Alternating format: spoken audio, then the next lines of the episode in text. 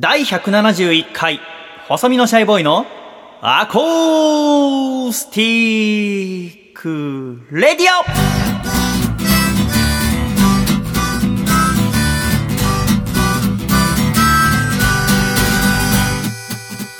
シャイ皆様ご無沙汰しております。細身のシャイボーイ佐藤孝義です。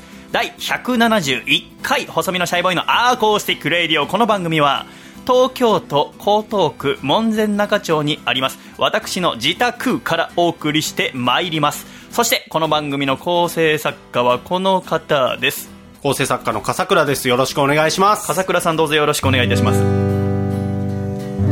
ご無沙汰しております。ご無沙汰しております。今日からニュースタディオでございますが、はい。門前仲町スタジオになりましたがいかがですか？笠倉さん今日お越しなの初めてですね。初めてです、はいあの写真は見てたんですよ。あの SNS であのね細見さんが上げてたじゃないですか。ああ1枚だけで、ね、引っ越しました。あの写真だけだとまだ分かんなかったんですけど、ええ。でも実際入ってみたらん。すごい奥行きあって、ええ。あ快適そうだなという印象ですね。いやまず。私はだから門前仲町はあー学生時代過ごした町なんですよね、はい。えーま東京商船大学があ門前仲町にあって、まあ、学部生の時は横浜から電車で通ってましたが大学院の時は2年間寮に入ってましたのでで、まあ、どこに引っ越そうかなと思って、うん。あの中央線沿いからねと思った時にあそうだ初心に戻る意味でも門前仲町にしようっつって、えー8月の頭今収録してるのは2019年8月27日でございますが引っ越したのは3週間前8月5日ですけどね。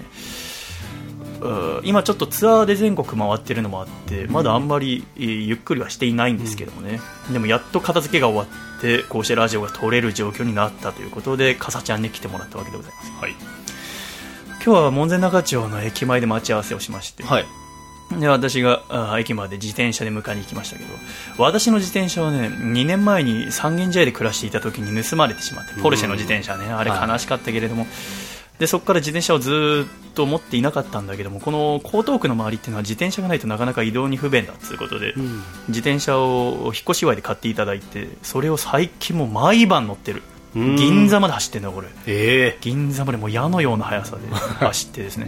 自転車何がいいってやっぱ自転車乗ってると誰にも話しかけられないんでね。なるほど。もうビューってものすごい速さで銀座まで行って、はい。で有楽町とか行ったりとか、まあ、押上の方行ってスカイツリー見たりとか、うん。浜松町の方行って東京タワー見たりとか夜な夜なもう走り回ってますね。面白い自転車。君自転車乗ってますか？ー乗ってますね。あ乗ってるんですか？ただ自分の自転車というより最近あのシェアサイクル。はいはいはいあれが便利で要はその地方でどこまで発達してるか分かりませんが、はい。東京はものすごくシェアサイクル電動自転車のねそうですね。が発達してんだよね、はい、で30分150円とかで借りれるんですけど、なんか僕なんかはあの駐輪場に止めると、まあ、東京だと100円200円とかかかるわけですよ、うん。でまあ、数時間経つともっと上がっていくんでね。れを考えると150円で、まあ、移動して、うん。でシェアサイクルで、まあ、決められた場所に乗り捨てられるというかそうね。そういう形式なんででそれで帰りは仕事タクシーで帰ってくるとかそういうパターンの場合、はあ。めちゃめちゃ便利なんですよ。なるほどね。られるっていうのは。ああそっかそっか。それが心地よくてあれって先にクレジットか何かを登録しておくんですね。そうですね。だよね。で一緒に引き落とされるアプリとかで。ああ、はいそうかそうか。あれまだ使ったことないのよね。だけどそれこそやっぱ銀座までとか走ってると、うん。あのーシェアサイクル乗ってる人すごく多くてですね江東区だったりとか、この下町らへんは特に、うん。夢は新宿の方で乗ってるってこ。あえっ、と練馬ですね。とああ、ね、あ練馬で、はいもうち家の近くのコンビニなんかにも導入され始めて。どんどん広がっていってますよ今。ああそうなんだ。あれ便利だよね、は私はだから自分の自転車それこそあの清澄白河の方で自転車屋さんやってる方がいてその方が自分でデザインしてる自転車があってそこ紹介していただいてそこの自転車を買いましたが速くてね。こんな速いのかって、まあ、その以前乗ってたポルシェの自転車は都市型マウンテンバイクだったのでタイヤがすごく太かったんだけども今回の細くてあタイヤの太さでこんなに違うんだっていうで、まあ、緑色の自転車なので私はよもぎ号と名付けて今乗ってますけどね。非常にいいですね。だからもう早すぎて今日も笠倉の待ち合わせ場所を通り過ぎちゃったんで。あの駅前のあれ？と思って。どこだろう？と思って。あ違う早すぎて通り過ぎちゃったんだ。と引き返して。あ駅前で待ち合わせをして。でまあ私のその新居はあ富岡八幡宮っていう、まあ、門前仲町にある有名なあ八幡様がありますがそこのすぐ横にあってですねで富岡八幡宮の境内を通って、えーまあ、その前に海鮮丼をお持ち帰りで買って、うん。で歩いてきたわけですけどでも行ってみたら要はあの予定としてはその富岡八幡にちょっとお参りしてねこれからいいラジオ撮れますようにって、えーお参りをして来ようと思ったらもう君が駅出てすぐ義理のお母さんとのあれこれ話すから。まあ詳しくは言いませんけど。ずーっとぐちぐちぐちぐち褒め言葉を言うからね。だからそれでも全然お参りとかできなくて。褒めるのに忙しくて 何やってんだと思いましたあとねあのお前のお母さんの再婚ね、きらびやかな指輪をねもうつけてましたけどね。あ帰省した時に。どういう気持ちになるんだ？要はうちの母さんもだって言ってみたらこれからあるかもしれないわけだからね。そうですね。あ僕はでも安心っていう気持ちですよ。あそのまあやっぱり孤独になっていくんじゃないかみたいな心配はあったのではあ。一緒になる人がいてよかったなっていう気持ちですよ、はい。その男性とは要は離婚した後にお付き合い始めたわけ。そうですね。あまあそうだよね、そっか。はいいやいやいや。角を立たせないでください。いやいや、ちょっと怖いじゃないっていう。のそうなんだって。いや、そだから、久しぶりにだから、かさちゃんと話して、あ、そうなんだと思って。だから、前回、笠倉君とお会いしたのは、あお花見を、笠倉君の家族、ねだから、はい。かさちゃんと、嫁の西田と、はい。あと娘ちゃん2人と、はいあと関口あゆみさんも一緒にそうですね。はい。えーお花見しましたけれども、それを光が丘で知った以来ですからね、だから私はその門前仲町に決める一つの要因としてはかさちゃんが来やすくなきゃダメだなと思って。それで要はあー最初中目黒の方とかも考えたんだけど、はい。光が丘君が住んでるところとこの門前仲町は大江戸線で1本だから。そうですね。だからまあ遠いけどまあ行きやすいっちゃ行きやすいやと思って。ですね、それもまあ1位になったっていうかまあ、私の優しさですよね。いやーありがたいですねそうですね。だからああれがだからお花見が4月ですもんね。はい。そこから約5か月ぶりぐらいに会いましたけど。そうですね。あそうですね。その5ヶ月で、はい、いろんなこと起こるもんですね。あはい。ああの娘は今何歳になったんですか？まあ、上の子が、えー4歳で、ね。下の子が1歳です、えー。はい、2人とも、はい、娘で。来年小学生？えっ、といや、えー年長になりますね。あ今まだ年中。今年中なので。あーそっか。はいだってあの制度が変わってあの幼稚園が無償化？そうですね。10月から今年の？無償化と今年のです、はい、だから申請書書いてあ新学期に出して。あ下の子はいつから幼稚園ですか？は、えー、と今が1歳今年2歳になるんであだからもう来年。あ本当？来年来年再来年の4月。あ再来年の4月、はい。そうか。そうなんですよ。はいあっという間ですねそうだ子な供いると時間の流れが全然違うくて。あ本当。今まだあの、えー、と嫁と子供は大阪に帰省中なんですけどあそうなんだ。一人になると暇って思うんですよね。こんなに時間の流れ遅かったっけなみたいな。あそうなんだ。なんかすごいそれを感じますね。何が違うんだろうな。やっぱり子供の世話とか子供のことをずっと考えてるのでは時間あっという間に経っていくんでしょうね。それが一番ですかね。自分のこと考えることが少なくなる。あそうなんだ。俺はもう今もうずーっと自分のこと考えながら暮らしてる。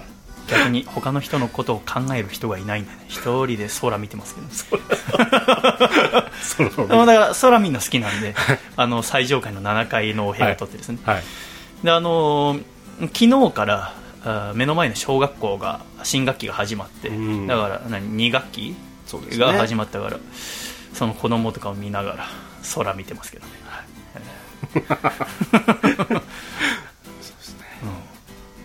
い。やいやいや何を何何かを言葉をかければいいのかと思ってたんですけど 何にも出てこないいや作家なんだから頑張ってくれなきゃ困りますけどね。本当に。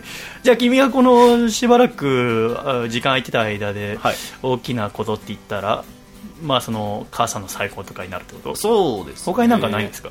だって妹とかもうだって社会人3年目とかになるわけでしょ？そうですね。妹に、まあ、新しい彼氏ができました。ああそうなんだ。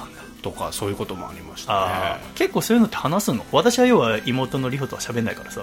話しますね。あ妹がなんかすごいオープンなあそうなの？へえお兄ちゃんに LINE とかですぐ新しい彼氏できた。へえでいろいろどうやって知り合ったかとか。ああ話すんだ。そうなんです。よ妹結婚したいって言い始めてますよもう。あほんまあそうか。そうなんですよ。あ267でこうねやっぱり考え始めるんだなという。まあね相手の人同僚？いやあの全然違います。あ違う。はい、なんか合コンで。ああ合コンで。はい。会社同士の合コンってなんかたまに聞くじゃないですか。ドラマでよく見るやつ。全員何々全員はい何々はいはいはい。それで知り合った相手で。全員何々ってどういうこと？企業ってこと？企業です。ああこっちのはい企業さんとこっちの企業さん。そうああそういうのあるんだ。あるんだね。あるんだ。だから私がこの間聞いた話だとそういう合コンって、まあ、その合コンっていうそのチャラチャラした感じじゃなくて将来のことを考えて会うから、まあ、ちゃんとその男がおごるとかじゃなくて会費ってみんなで平等に取ってで連絡先ちゃんと交換してみたいな。すごいしっかりしてる感じの会のがって聞きました。なんかって聞きますけどね、だからなんか将来見据えてるみたいですよ。君は合コンとか行ったことあるんですか？一回だけあります。あるんだ大学時代になんか友達そういうのが好きな友達には数合わせというか。で行きましたけどなんかちょっとしんどかったですね自分主導でもないですしはその数合わせ的にっていうのもありあはただでもなんか僕のことを気になってる女の子がいて後日連絡先教えてくれって言われてあへ一緒にその子とデートしましたけどはあ。やっぱ心ここにあらずみたいな状態でしたけどはい、だから私もだその学生時代1回だけ行ったことあってもう全然ダメだったからね、うん。先輩に連れて行っていただいてもう目の前の女子があ梅干しサワーの梅をさなんか長い棒みたいに カショカショカショカショしながらお前喋りつまんないって俺ずっと言われてさ二十歳ぐらいだったよな多分。あれが怖くてさ何喋ればいいか分かんないよね、どうすりゃいいんだろうな。そうなんですよね。その場で初めましてからね会話を組み立てていくという。でも上手な方は上手。そうですよね。うん。なんかもうその場を盛り上げる天才みたいなのがいるじゃないですか。だからやっぱあれはやっぱ経験だよね。やっぱ数ちゃんとやんないと、うん。だって要はいや2時間の間で仲を育まなきゃいけないわけじゃないですか、それは難しいわよね。難しいですよ。だよね。だからすごいなと思いましたけどね、それこそだから私はその自転車に今銀座とか有楽町に毎晩のように走ってますけど東京で一番その男女が多分出会ってる今その銀座のコリドー街っていうところが近くにありますけど、あの辺りはもう毎晩男女がもう はあ獣のような目をして歩いてますからウォーキングデッドの世界みたいなといういつかぜひ行ってみてほしい。怖いよあんなとこ。物音を立てりゃ。しかもだからなんかこうイケイケって感じじゃなくて普通に要はだから会社終わりのサラリーマンや OL さんが来るわけだからスーツ姿とかね。なるほど。人間ってのはすごいやと思いますけどね。なんかそういう人って飲み飲み屋のことを酒場って言います、僕の偏見なんですけど。そんな海賊みたいな言い方しますか？酒行場きつけの酒場に行くとみたいなああ酒場？僕の勝手なイメージです。どういう人と付き合ってんのお前。わかりませんけどね。あの私の周囲で一番大きかった出来事といえばこのアコラジにも第56回第72回第123回に出ていただいた私の大学時代の友人の西村が結婚したんですよね。うん。で去年の11月かなあの彼の誕生日に結婚してで今年の5月ゴールデンウィークに結婚式があってね。で、まあ、身内だけの式だったんだけど、まあ、私は呼ばれて行ってきて大阪で式をしたんだけど、うん。いやもう緊張しちゃってね。西村が結婚かいと思って。だそれこそこの間ピクサーの秘密展っていうう展示会が六本木でやっててそれ見に行ってさ、でいろんなピクサーの作品見て、えーでさその、まあ、どうやって作られていくかみたいな、モーションキャプチャーがどうのっていう話。の中でカール・ジーさんの空飛ぶ家、えーがあってでカール・ジーさんの実寸大の人形とかあってさでそれ見ててなんか思い出すなと思ったら要は二十歳のクリスマスイブに私は西村と一緒にカール・ジーさんの空飛ぶ家を見に行ってるんだよね。クリスマスイブだからってそのまま家に帰っちゃダメだっつって俺たちはあ恋人たちに立ち向かうんだっつってね。二人で桜木町に行ったんだよクリスマスイブの。したらもうどっから湧いたのか分かんない。それこそゾンビみたいなカップルがわーって歩いててさ その間もう帰りたくなったけどいや絶対負けちゃダメだっつって、はでそこからワールドポーターズっていうところで映画何を見るっつってさ。で一番、うん時間帯的にあったのがあカール・ジーさんの空飛ぶ家で。で開始5分で泣けたんだよなあれ。うん。回想シーンみたいなとこ始まるんだけど。で私はなんかすごくいい思い出。でその帰りにでももう我々も精神ダメになっちゃって、えー今年は大変だったなっつって。もし我々が30過ぎても両方とも独身だったら一緒に長野の山奥で蕎麦屋開こうなっつって 約束したのがそのクリスマスイブの日だったんだけど西村がこの30歳になって結婚してさ30歳の誕生日の日にさ、先駆けしやがってと思って裏切り者っつって。蕎麦屋の夢は。まあ縁切ってやろうかと思ったけどさ。まあもうしょうがねえかっつって。で、まあ、結婚式呼ばれてから行ってきてさ。で、まあ、その嫁さんがまあ会社の同僚の中国人の子なんだけどさうん。めちゃめちゃいい子でね。まあ、まず西村を好きになる時点ですごくいい子なわけ。でもうその前の家にも来てくれてさ3人で喋ったりして本当にいい子だなと思ってで結婚すること嬉しかったんだけど、まあ、結婚式で5月私行ってさでもう、まあ、身内だけの式なんだけどその受付をもうその日の目標としてはもう絶対泣かないって言って泣いたらもう西村にも一生笑われるから、うん絶対泣いてたまるかと思って。で受付着いたら受付にそのあ西村の弟の秋夫ってのがさあー秋夫は霞が関で働いてんだけど秋夫がこう受付やってるわけ。うん。で秋夫はヘビーアコラジリスナーだからさあの西村は一切私の仕事に興味ないけど秋夫はなぜかめちゃめちゃ聞いてるからさ、その秋夫がさ受付やってんだよ。俺それでもう目頭熱くなっちゃってさダメだダメ気をつけなきゃっつって秋夫どうもっつってシャイだよっつって、えーで受付したらそうあの待合室みたいなところにさ西村とその嫁さんのさ思い出の写真がビャーって貼ってあるわけ。うん。でそれ一枚一枚、えー私がこう見てったらさ2人で富士山登ってる写真があってさお私と西村はま今まで一緒に5回富士山登ってんだけどある年を境にあいつが俺のこと誘わなくなったんだよね。で私が誘っても都合悪いって言い出して、あそっかって言ってからまあここ3年ぐらいのよ登ってなかったんだけどあいつ彼女と言ってたんだと思って 私よりも大切な女ができたのねと思ってさ。そうだったのかって思って。いろんなそう。でもなかなかその西お私は西村の全てを知ってると思ってたけど、そのああんしてもらってる西村の写真とかさ。それこそディズニーでなんか帽子かぶってる西村とかさ、こんな西村知らないとこんな顔見せるのね。なんて思って、ね、式始まってさ、まあ、もう初っ端からもうやられちゃってさ初っ端式始まる前に式場の外に一回出てくださいって言われて、道路のそば行ってなんだろうなと思ったらあー西村と嫁さん新郎新婦がベンツのオープンカーに乗って式場に乗りつけるんだよね、えー。ンっつって。えーと思って。あーすごい式だなって。いやおそらくもうあっちのお父さんお母さんを多分安心させるためっていうのもあるんだろうけど、うん。まあ、わざわざ中国から来てるわけだけどさで私が笑っちゃったのはその西村が結婚するときに相手のその中国の家行ってお父さんとお母さんに言われたのはその中国のしきたりっていうかその、まあ、広いからいろいろ地域によって違うんだろうけど、うん。その嫁さんの住んでるところの地域では結婚するときに旦那が嫁のために一軒家を建ててからあ結婚するみたいな流れがあるらしくて。だからそんなこと知らずに西村が挨拶行ったら君はもう家は建てたんだろうねみたいな。前提でそう。も家も何も会社の社宅ですけどみたいな今住んでる 寮ですけどみたいな。日本ではいろいろあるんですがいつか必ず建てますのでつってで結婚したわけだけどさ。うん。でまあ式進んでってさでまあまあ嫁さんもとても美しくてさでもなんとか泣くのを我慢しながらぎゅっとなんとか耐えて耐えて耐えて。で最後の最後にまあなんとかなったと思ったら、まあ、手紙を読むわけじゃん。うん。で手紙読むけど、まあ、嫁さんがあご両親に読むのは中国語で読むわけだけどあだけど、まあ、嫁さん日本語もちろん喋れるし、えっと、トライリンガルかなんかなんだけど後ろのスクリーンに日本語の文章が出るわけだよね。でそこの文章にビャーって日本語でその中国語で読み上げてるやつが日本語で出てんだけどあお父さんとお母さんがこの結婚に反対なのは分かってるけれども私はこの結婚がお父さんとお母さんにとっても一番素晴らしいものになることを確信しているのでこれから私たちのことを見守っててくださいって大好きっていうのを見て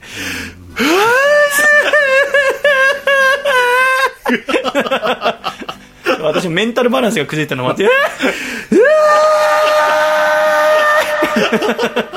もうダメでさあれが。あすごかった。こんなに西村のことを考えてくれる女性がいたんだと思って。思いや嬉しくてね。いや結婚したんだねうん。と思ってそれがまあ私にとっちゃ一番でかかったかなは あ君はまだ結婚式してないもんね。そうなんですよ。でもいつかするかもしれないでしょだって。したいですねっていう話は2人でしてますけどね。いやーだからそこはかなりプレッシャーかかるよね。うんそうやっぱなんです構成作家やってるわけだからさはい。いかにいい面白くでも感動を最後させる結婚式組み立てるかっていうのそうなねんですよ。演出をする側みたいなことになっちゃいますからね。そうそうやっぱやっぱ笠倉さんはプロの作家だから一味違うねってそうなんですよね。私はそれこそだからこの1年で30回ぐらい結婚式出席してて、はい。それこそ歌いに行ったりとかもしてるから、うん。いろいろ呼んでいただいてね。だからいろんな結婚式だけど本当にいろいろへえからそれこそやっぱテーブルに各テーブルにある花が増加か成果かでも値段がぐっと変わるわけですよ。数万単位10万単位で。であのキャンドルでこう回っていく演出とかもねあとケーキもさウェディングケーキのカットもさ、私が30個くらいって全部が本物のケーキってもうほぼないね。あそうなんですか。なんかケーキの一部分がへえ空いててそこにそこがファーストバイトとかをこうねそうするためのケーキになってるそう一部分だけケーキになってて、ねまあ、確かに食べないまあまあまあね確かに。だってそのあのコース料理の最後とかにデザートが出てくるわけだからさ。はと思って。でもその中でもやっぱたまに本物のウェディングケーキとかビャってあるとさすげえなと思ったりするよね。まあそこまではしなくていいかなと思うけどだからどう？いよく聞きますよね。だからそう夫婦で考え方も違ってくる、うん。演出の私はこうしたいけどとか。あれはだから本当嫁さんのためにやるもんって言いますけど。そうですね。でも自分でもちょっとやってみたいと思いますか？初めは正直。はじめまは？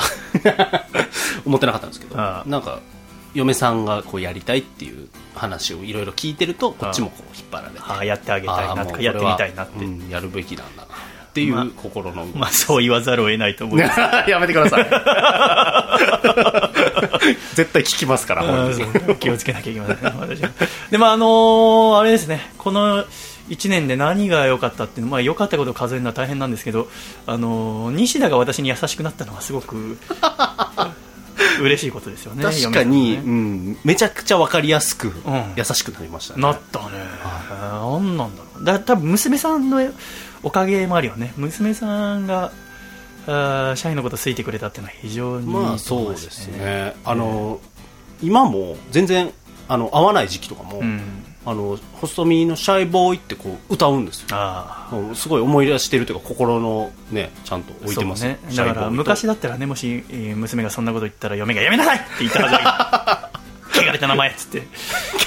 だけど歌いますよ。うんそれはすごいいいことだよね、嬉しいね。歌唱だからすごかったですからね。そうだよね。同じ聞きたくない。僕がその聞き返してたりするとなんかもう声聞くのいやみたいな言ってた時期もありましたからね。だだからさそのすげえなと思うんだから今全国回っててさ、まあ、先月は北海道行ってきたんだけど北海道は去年の秋口にも行ったんだけどね。で最前列で座っててくれた小学校6年生の葵ちゃんと女の子がいて、うん。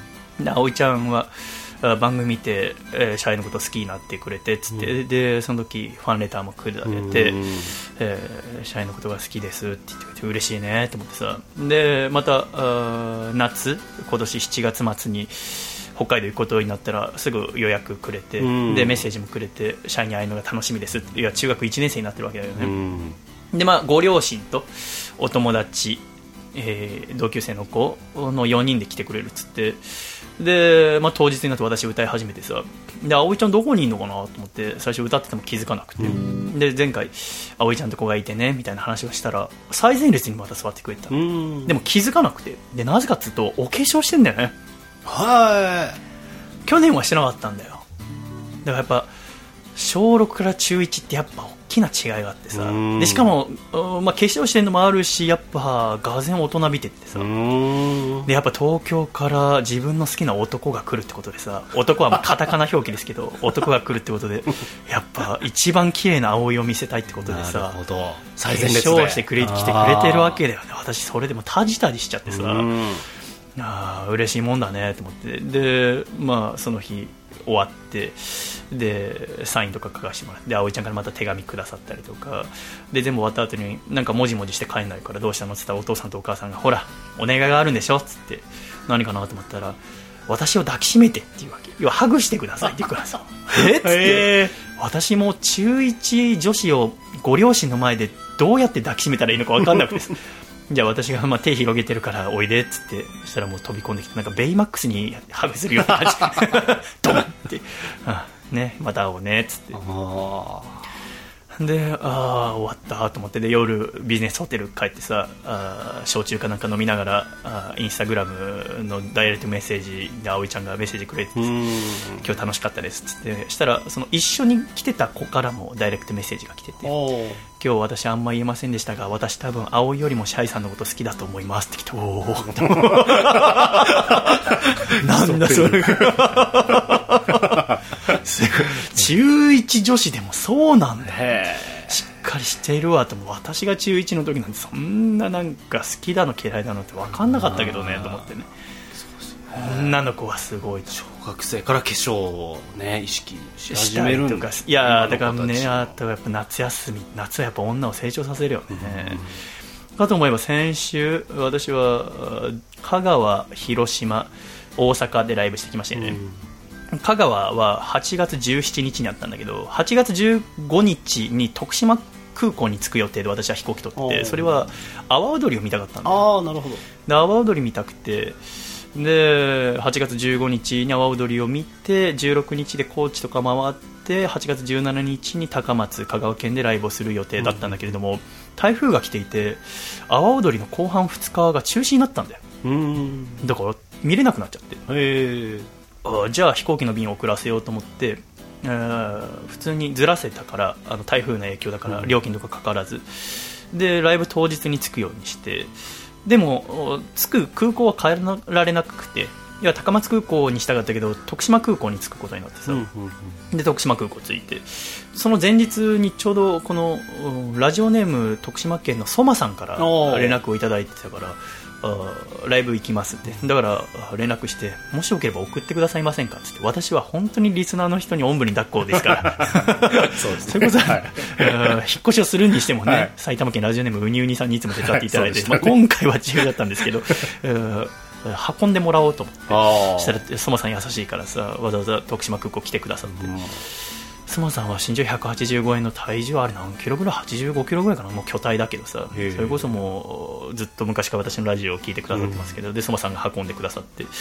で徳島からまあ高松に行く前にまあその徳島県のその眉山っていう山に一緒に登ったりとか。で徳島っていうのはアニメが有名らしくて、えーそのいろんな徳島の説明していただきながら、あー高松に行ってで途中弥生県があったけど弥生県素通りして。で高松で要はその日しか私香川にいないからその日のうちうどん食べたいって話したらうん。じゃあ美味しいお店あるよって言って東っていう肉うどんがとても美味しい店に連れて行っていただいて結構あっちのうどん屋ってさ昼しかやってなかったりするんだよあーそうですね。だから昼の11時からあー2時までしかやってないっつって、うんうんうんああそうかいっつって。で我々が着くのが13時45分とか、うん。閉店間際だったんだけどまだあるかなと思って着いて。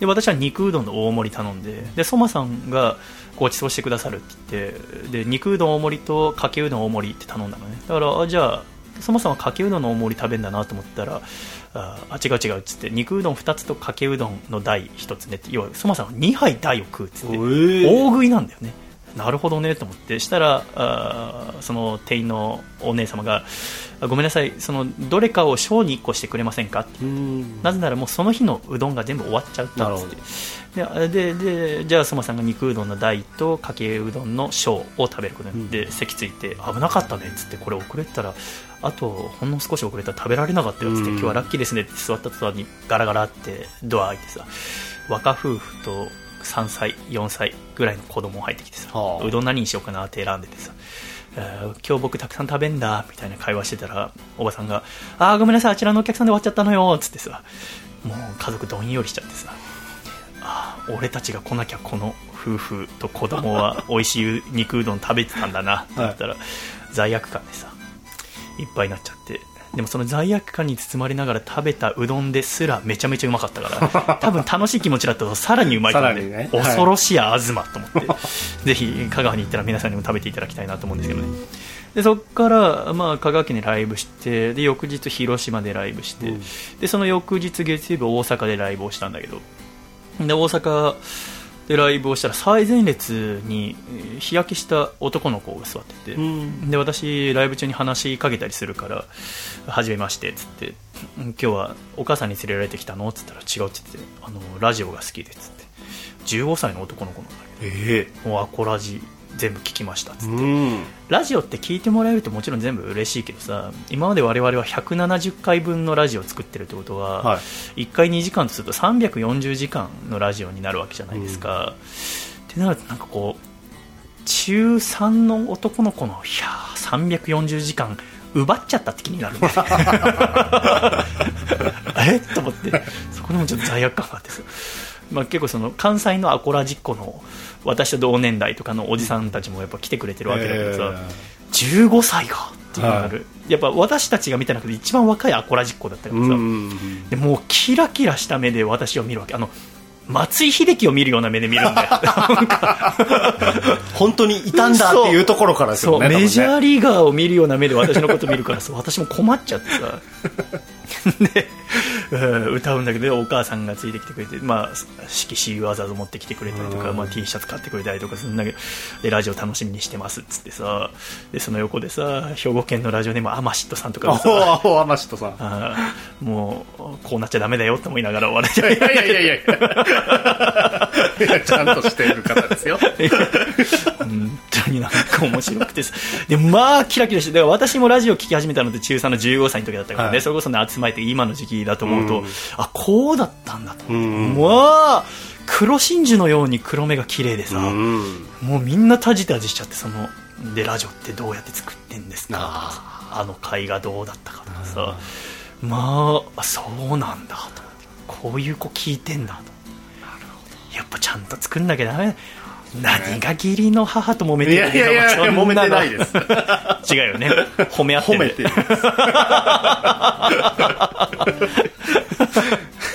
まああの話を聞くと91でお前が悪いけどね。そうです。はい じゃあそういう時は10-0ですって言わなきゃダメなのよ本当に。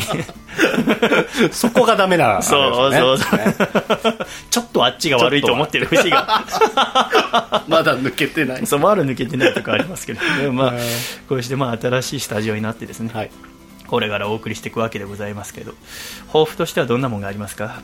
そうですね。まあこれまでねええ。170回で気づいてきたものもありますし、ねまあそれをしっかりまずねなんかこう久しぶりだなと思って。そう。だから我々も今、お互いを確かめ合いながらあの なんかこんな感じだったよねっていう感じで喋ってるような気がしてて。それを思い出しつつもねなんか新たに俺もあんまややっぱ目合わせらんなくて畳の目数えながら喋ってる。そう。左下。そうですよね。なんかあんまり目合わないなと思いながら。違うねなんかね君はやっぱ体がでかくなったよね、そうです身長でかくなったんじゃないの、でそのやっぱあの、まあ、和室にしたんだよね、今回はい新しい家はね。そうですね。あの久今までそのう杉並の家の時は、まあ、テーブルに座って喋ってたりとか、そうですね。で三軒茶屋はソファに座って喋ってましたはい。でだから横浜の実家の時は床に座って、まあ、フローリングに座布団を引いてましたけど、うん。和室で喋りたいなと思って、はで今回和室の家を探して、まあ 2K の狭い部屋です、まあ、1部屋完全にラジオ撮るような部屋にして、で今喋ってるんですけど、でまあ喋りやすいですよね。そうですね。いやなんかもう原点回帰というかそうそう。のあの時の東戸塚の感じだそうなと思いながらだから我々2014年の4月に東戸塚から始まって2015年の7月に三軒茶屋、そして2018年の6月から杉並、でもって2019年の8月、まあ、これ配信されてるのは9月1日日曜日の予定ですけども、はい。から門前仲町んになるわけですけど、まあ、私があー社員を始めたのは20うまあ、5歳の年だけど、まあ、学生の時にラジオを始めたいと思ったのが門前仲町が初めだったので、まあ、そこに戻ってきたわけです、まあ、原点回帰ということです。ね。であとはだから本当にどうやって喋ってたっけなと思いながら。はあとさっき先にお父さんのコーナー撮りましたけどね。いはい。お父さん! お父さん!ん？お父さんうん。どうかいな そうですね、先に撮ってから本編だったな。あそうだったな。タイトルコールもそうだなみたいな。そう。ね。一緒に言ってたな。そう。せーのって言ってこいつ細身のシャグのアコースティックラジオって言うかな 入ったよ。そうだったそうだったな。一個一個思い出しなあこのこのストローク久しぶりだな。あ そうですよね。意外と難しいなこれやりながら喋るの。お父さん用のストローク。昔よくできてたな 難しいな、だからこれからね今日は2人で喋ってますけど、はい。ゲストを呼んでねアコラジオールスターズね。に来ていただけるように、引っ越し祝いですごくいい座布団ももらいましたんでね、これがこの座布団に座りながら和室で喋る。はい。っていうことになりますけど。あのー、2日前、3日前に一昨日先ほどといで私は東京で2日間ワンマンライブをやってきましたけどそこにあの楓ちゃんが来てね。ああ。あいつが怖い。最近あった？いや会ってないですい全然。つからってない？えもうずっと年年単位で会ってないかもしれない、1年ぐらい会ってないかなだからあいつがほら今2年目になったんだけど社会人。はい。なんか昔のカエラみたいな顔髪型にしてんだよボブの。へえ髪ツヤツヤで、まあ、さっき美容院行ってそのままライブ来ましたみたいな。うわ怖っ。何が怖いってあいつあの普段旅履いてるんで。知ってる？いたっけ？行ってないっけ？あなんかあでもなんか聞いた気がします。あいつこうあいつ普段旅急に履いてる。旅へ履き始めたそうそうそう、はい。なんか私なんか一回あそう狭間くんと楓ちゃんが私のなんか体調心配して一回カレー作りに来てくれたことがあって、その時に旅履いててでなんかこいつなんか飛び職でも始めたのかなと思ってそしたら違うなんかワークマンで普通に旅買って休みの日は旅履いてんだっつって怖えと思って。のが新たなおしゃれなんじゃないですか？もしかしたら。でも私と狭間くんはなんか違うよなと思ってその 新入社員1年目の女子の休みの日、まあ、別に何履いてもいいけど旅履いて歩いてるってなんかあれだなと思ってやめさせようと思って。やめさせよう、はい、やめた方がいいよって言ったの。あ遠回しにね、言ったんですね。遠回しにやめた方がいいよっても言ったの、はい。そしたらうーんみたいな。でもなんか分かったような顔してたからあ狭間君と私ちょっと胸なで下ろしてこれで一人の女子救えたと。思って してそのライブ終わってさ、はい。でお客さんと挨拶終わってさ、まあ、ただの夏美先生も来てくださってて、うんでただの先生と楓ちゃんが喋ってたからそこに行ってお疲れさんでしたっつって足元見たらあいつまた旅履いてるまた旅履いてるぶれないですね。さすがにあれだけ人の多様性に愛を注ぐただの夏美先生でも楓ちゃんの旅にはなんかちょっと難色を示した気がします。いいですねとは言ってたけど。なんかやっぱ意味わかんない。い。や入ってんだよ。怖え。だからあいつげでもなんかもうアコラジ出してください。アコラジ出してくださいあ出してくださいって言ってるんですね嫌だっつったんだけどさ。いやいやいいじゃないですかそれは。ただの先生に出ていただきたいからお願いしますって言うんだけど、ちょっと楓ちゃん怖いってだってまたあいつだって真ん中に旅で来るぜあいつだってそうですね。怖え意気揚々と来るんじゃないですそかまあでもラジオの仕事はねされしてるしてるしてる。だからそのそれこそそのの TBS の仕事してうん。この間その山里亮太さんうん。とか、あアルカのピースさんとかいろいろで、他力本願ライブに関する仕事も関わったっつって。ええ本当いいですね。ラジオに関わるいろんな仕事をしてるわけだけどね、あいつでも旅入ってっからさ 怖えって思って。わかんないですよ。それがもう名物なんかディレクター名物社員になるかもしれないですよ。旅あまあ、を書いた働いてる時は旅じゃないっつってた。そっちまでこう私もちょっと心配してあのー、さあの まさか。普段の月金も旅って。違う土日だけです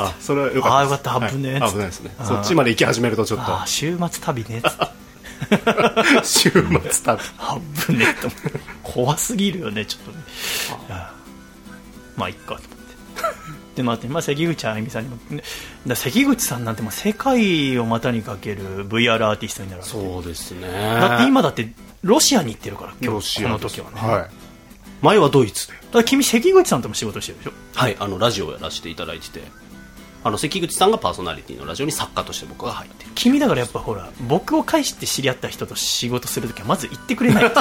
私関口さんから挨拶されて初めて知ったからさ、君が先に言わないと、花見の時に挨拶されてそれで知りましたよね。確かね。あーその前に多分あそう先に丁寧に関口さんから関口さんはお前と違ってちゃんとした人だから あらかじめ連絡が。確かにそういう節あるかもしれないですね。ある。狭間君とかもねなんかこう仕事してね。そうそうそういろいろありましたね。町あかりと町あかりさんそうですね。そうそう。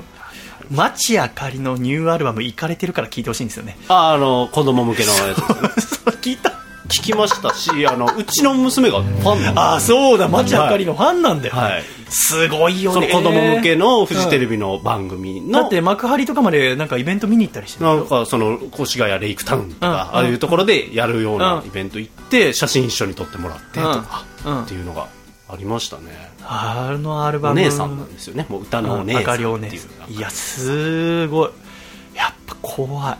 そうですだからこの間久しぶりに会ったけどやっぱ何喋ってるかよく分かんなかっすごいですよね。あのポップさにこう包まれてますけどやばいことやってる。いやだからいいですねなんか。まあそうねだから一緒に食事してるから分かるというか、はい。じゃなくてもうアルバム聴きゃ分かると思うんで、もはい。うどうかしてると思う。最高だなと思ったけどね最近はあれ聞きながら黒霧島飲んでね 最トリップできないですね。グッドトリップがそうだからぜひ聞いてほしい。みんな元気だよね。だからそう考えるとねたけちゃんも今チャンピオンにまたなったしね。いや福田さんはもうヨガの色が強すぎてね。最近はツイッターで、ね、もうすぐ牛肉食べるな牛肉食べるなメッセージ性がどんどん強くなってる、思想がうん、非常にいいと思います。いいですねうん狭間君もまあ元気そうだしね。そうですね。うん、だしあとはそう前野さんとはねこの間あのお仕事テレビ今度放送になるんでまた今度お知らせしますけど、すごかったよ。もう8日間ぐらい前野さんと一緒にいたんだけどね。すごいですね。すごい。8日間。超楽しかった。やっぱあー前野さんと笠倉ちょっとやっぱ似てるところがあって あ話してれば話してるほどやっぱ、まあ、違うのは、まあ、前野さんといくら話しててもイライラはしないんだけど。まあそんなことないか。何回か前野さんにもで怒号を発したのを。怒号を。番組で何やってんだよ。同い年ぐらいのねだから子供がお互いいますから、ね、あーそうだよね。だから前野さんとね。そうなんですよ。そうだわ前野さんもあれですよね。ラジオじゃないですけど声の仕事もされてますよねそうかりそめ天国とかね。そうね。そういろいろこうテレ朝の時間変わって今度から夜の20時かな。そうですね。有吉さんとマツコさんのやつ。ね。まいろんなお仕事されてるのがすごいけどね。みんな活躍されてていいよね。この間あの笹かまリスコさんのうん。ライブに呼ばれてイベントにねえー渋谷のライブハウス56回使ってはい。やるイベントに呼ばれてさ、まあ、出演者全部女性で私が一人で行くんだけどさ。でリスコさんとの付き合いも要はもう5年とかになるわけだけど、うん。もうい年に1回は必ず呼ばれるんだよね、で歌うんだけどアイドルちゃんが私なんかに見向くわけないからそのファンの人も私にめちゃめちゃ優しかったりとか。えうん。だからまあ毎年リアステージで歌わせてもらったりとか、うんうんうんリスコさんのイベントに出演させてもらってたわけだけど、まあ、今回呼ばれてで行ってさライブ始まってさ、ーはい。でもやっぱ新しいまあほらそのどんどん入れ替わるからお客さんが、はいはいで昔から知ってる人はもちろん仲良くしてくれるんだけど、はい。じゃあいろいろ聞いてるよなんか言いながらさ。でもそう新しいこだから私のこと知らなかった人とかさ、はい。やっぱ男として多分私を見るんだよねなるほどなるほど。男がなんでアイドルのイベント出て情報がないからそう。のこれまでの経緯とか。そうそう。とかさあって。そうやっぱ移り変わりってすごいな。と普通にそこに男性ミュージシャンが一人いるってそういう。状態ってことですよね。でも必死に説明してさ私はリスコさんの射程ですっつって。下僕ですので 大丈夫です来させていただいたわけであって。何もありませんのでねつって、えーで歌ってきました。よ、やっぱそう思うとやっぱこうやって移り変わっていくのは面白いですよねしかしまあ我々は原点回帰ということでここ門前仲町でラジオと。はい。嬉しいですね。だいぶ、うん、つかめてきましたけど。ね OK じゃあお送りしてまいりましょうか、ではあ今週も最後までどうぞよろしくお願いいたします。では1曲お聴きください。細身のシャイボーイで。あの子の恋がうまくいきませんように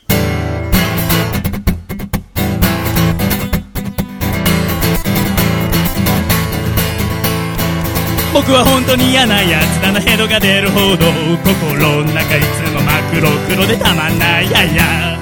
好きなあの子が好きな男は僕じゃないことが耐えられなくてずっとうじうじうじうじ悩んでいるのさ。僕の何がいけないのを問いただしてみたいけれどあまりにも心当たりが多すぎてなんだか怖いや。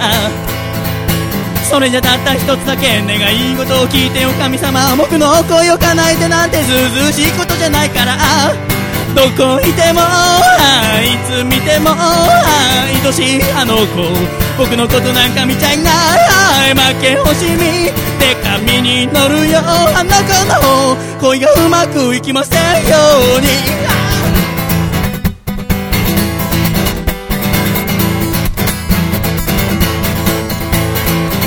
の何がいけないのを問いただしてみたいけれどあまりにも心当たりが多すぎてなんだか辛いや。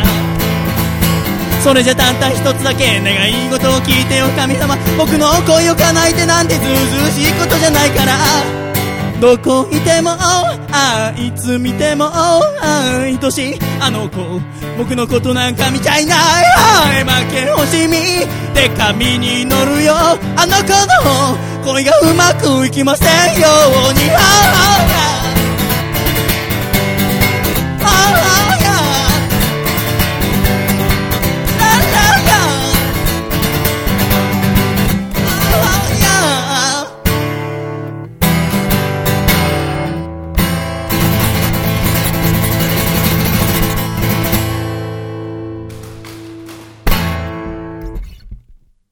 ありがとうございました。細身のシャイボーイで、あの子の恋がうまくいきませんようにでした。では、ジングル栃木県、ラジオネーム山田三号さんからいただいた、細身のシャイボーイがお父さんと仲直りする方法。お父さん、普通の仕事を光営業って呼んで、なんかすごそうな雰囲気を出すのはやめてよせーの細身のシャイボーイのアコースティック radio。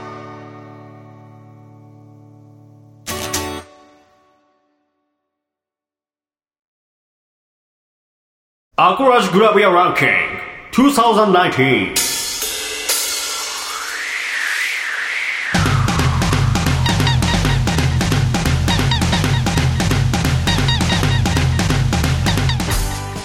イということで笠倉淳。はい。アコースティックレディオグラビアランキング2019の時間になってきました。唐突に始まりましたけども。これがやりたかったんです。これがちょっと事情があって去年できませんでしたけども、やはりこのグラビアランキングっていうのは毎年夏の終わりに発表してますけどね。そうですね。やはりこれは私が独断と偏見で選んだこの人を知っていると、うん、これからあ雑誌を読んだりとかグラビアを追うのが楽しくなるよっていう人ですね。うん。だからまあたくさん出ているこの1年出たとかそういうわけでもまたないんですけどもなんかこの人を知っているととても毎日にこう花が咲くよっていう人をですね、えー10位から1位まで紹介したいと思います。では第10位から参りましょう。ナンバー10第10位は花村飛鳥さんですね。花村飛鳥さんはグラビアを始めたのは2年前ぐらいだったと思いますがあー最初、えっと、確かね東北の出身でで最初はねなんかあーおとなしい女性のイメージがあったのがここ半年ぐらいだから今年に入ってから非常にいいグラビアを多く撮っててですねこちら資料がありますけどね。こちら要は水着っぷりがかっこいいんですよあねー。知ってますか、まあ、女優志望の方でいろんなドラマとかにも今あ出るようになってますけども非常になんか覚悟がああるグラビアをしててですね。うんなんか一枚一枚の写真からパワーを感じるのでここからさらに伸びるんじゃないかと思ってるのが花村飛鳥さんですね、はい。では次行きましょう。ナンバー第9位は寺本理央さんですね、えー寺本理央さんはあ去年2018年のおミスマガジンの、まあ、準グランプリなんですけども、9最近グラビアが、まあ、私はその集英社育ちなのでそれこそヤングジャンプとか、はい。プレイボーイとかそういう雑誌でグラビアを学んできましたけど、うん。今一番グラビア信用できるのはヤングマガジンとかマガジンとかの要は講談社だと私は思いますね。でその中で去年の準グランプリの寺本さんはかなりえーこれから今年いや来年の春ぐらいは春前ぐらいほとんど、うん、寺本さんともう一人の二強時代に入るんじゃないかと私は見ています。次行こう。ナンバー第8位は奥山和沙さんですね。この人がねとても綺麗なグラビアを撮りますね、8なんていうか綺麗なお姉さんタイプの方ですけどこの髪かき上げる格好がこの人の代名詞になっていへてー。いろんなまあ、この人が出るとまあ確実に腕をこう上げてか髪かき上げてるような写真が取り上げられるのが多いんですがとてもかっこいいですね。でおそらくグラビアはあと半年ぐらいでやめるんじゃないかなと思いますから 見るなら今ですねと思うのが奥山和沙さんになります。次行こう。ナンバー7第7位は安倍音さんですね。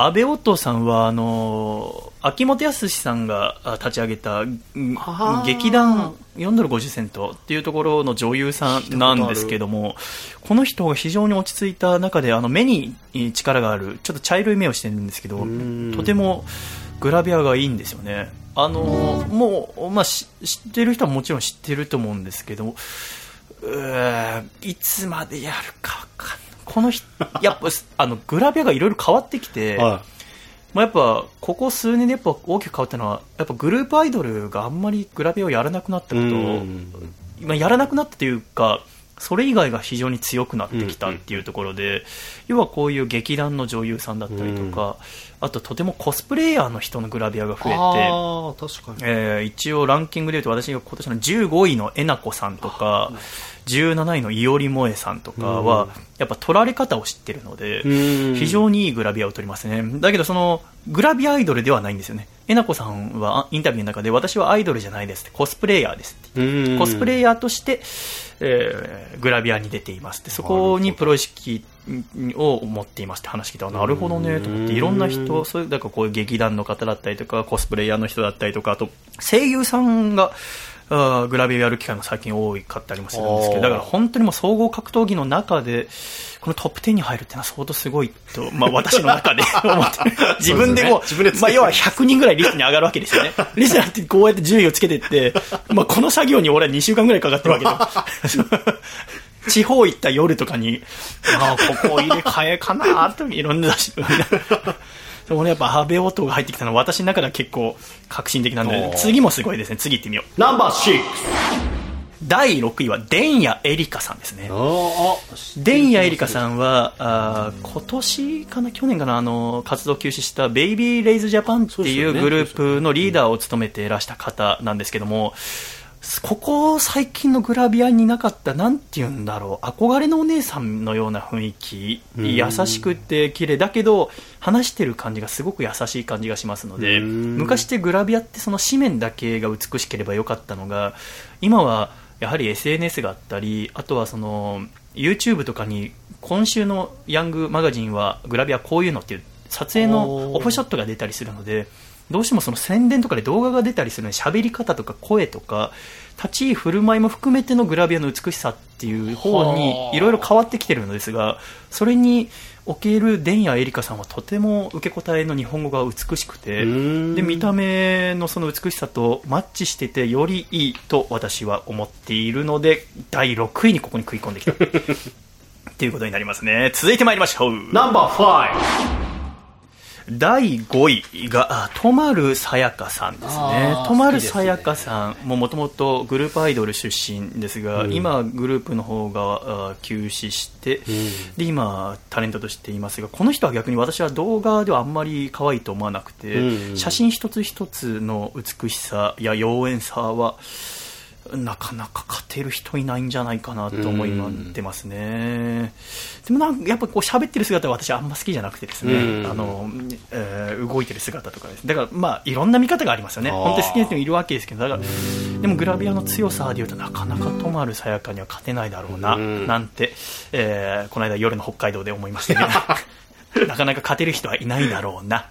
なんて言いながら私はラーメン食べて一人で 一元っていうエビそばのあ有名な あれの本店行って、まあ、とまるさやかが5位で決まりだな。ごちそうさま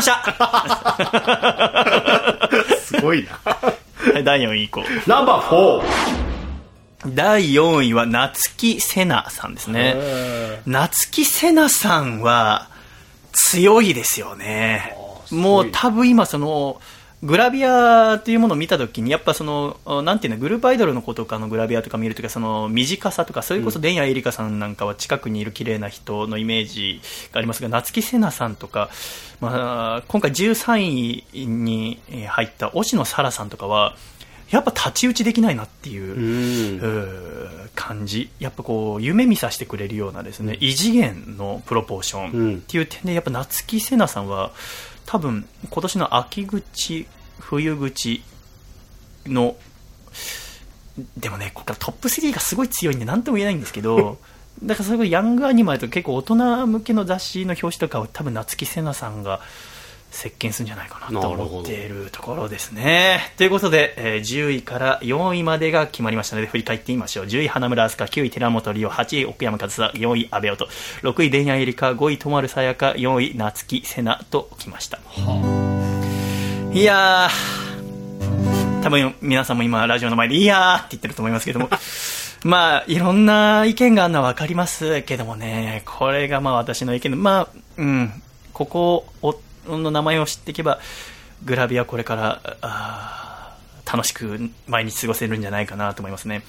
一応あの、ホームページの方に36位から11位までも載せておきますので、見ていただければなと思いますね。まあだから、あ16位の佐藤美希さんとかは多分、もしかしたらもうグラビアやんないかもしれないんですけうんど、あと12位の小倉優香さん。ああはいはい小倉優香さんはそれこそだって、私がその2年前に1回ラジオを止める前のね、はい2年前、初めてその、初めてヤングマガジンでグラビアやった時のを見て、これは大変なことになるよって私は言ったんです。あの時君はもう、うんまあ私がバカなこと言ったらみたいな顔してましたけど、見てはこの2年間の小倉さんの活躍。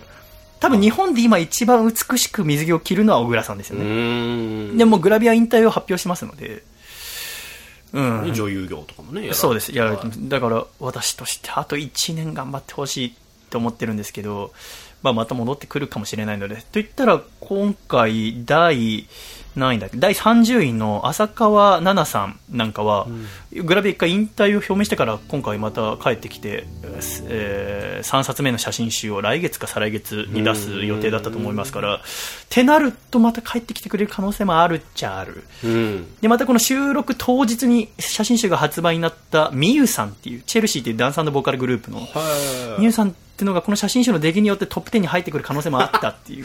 しかしまだ社員の手元に届いてないっていうことで。なるほど、11位っていうことですね。まあ14位の和知みなみさんとかすごい強いあので、あわちさん。めちゃめちゃこの後、やっぱザ・グラビアアイドルっていうところが、押野沙羅さんが、下北沢で会社員との居酒屋デートを取られて、俺さ、本当に思うんだけど、デートとかさ、その、させてあげなよと思うわけ。一はい生懸命仕事してさ、はで、ね、あんだけのプロポーション保つためにいろいろ我慢もしているわけよ。まあそうですね。自分自身が商品ですからね。本当にで一応帽子とかかぶってさ、そのなんそれそんなことなしにしようよ、はい。これからそんなことしたらグラビアとかやる人少なくなっちゃうじゃない。しかもなんなら雑誌でグラビアやってる人たちが雑誌によって潰されるそう、確かにそう。確かにそう。だって、その、だって取り上げたさ、写真集とかにも絶対、あの、あの週刊誌とかにも絶対載ったことあるわけだから、ね。星野皿レベルのはさ、いそれはちょっとやめてあげてほしいですね。なんか違うよねと思うんだよね。だからなんかこう、それこそいろんなグループアイドルの子もそうだけどさ、うん。恋愛とか自由にさせてあげてほしいなと思うね、うん世界が変わる時だと思いますね、令和になってね。うんうん。うん。要はその芸術としてエンターテインメントとしてちゃんといいもの残せばうん。いいじゃんってうん。思うの。でもさやっぱ無理なのかな。それこそじゃあ日向坂の子とかさ、うん。彼氏いますって言ったらやっぱ応援しなくなるのかなみんな。そんなことないんじゃないですか。まあ一部だと思いますよ僕は。なるほどね。だっていろいろあったアイドルグループ、うん。まあ、どことは言いませんけど、はい。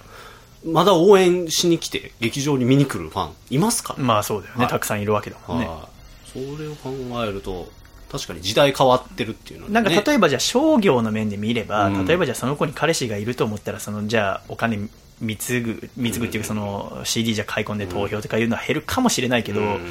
やっぱあ隠れてこそこそとかも悲しいし逆にこの美しい時に美しい時って言い方はよくないな。なんかこう恋愛なんて誰がしてもいいわけだから、うん。その時に仕事を頑張るからできないっていうのはなんかかわいそうに思えて、でもやっぱねそのまあその下北沢駅前まあ、その写真私も要はこの土日に下北沢でライブあったからさ、うん。一人で行った時星野さらここで酒飲んでたんだ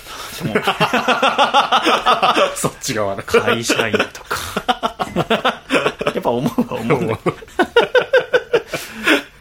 でまあ、18位の井口彩子さんとか、まあ、19位の伊藤小春さんはこれから上がってくると思います、ね24位の出口ありささんは私あんまり好きじゃないんですがですがこれから雑誌にはたくさん出るでしょうね僕好きなんですけど。あ好きなんだ。あいや倉持ゆかさんって入ってますか？その中に。ああ入ってない。僕好きあー倉持さんはもものすごく素晴らしい作品がたくさん残されてますし、多分今はもうやってないと思いますけど。あなるほど。基本的にツイッターのあのあれぐらいって感じ。だと思います。雑誌での。あとイベントとかいろいろやってます。あとグラビアアイドルの評論みたいなこともされてますけど。そっち側にじゃあそうです。ね、ええ。だからそういうグループアイドルが全盛で、うんグラビアアイドルって子がなかなか出れなかった時に倉持さんとかは要はハ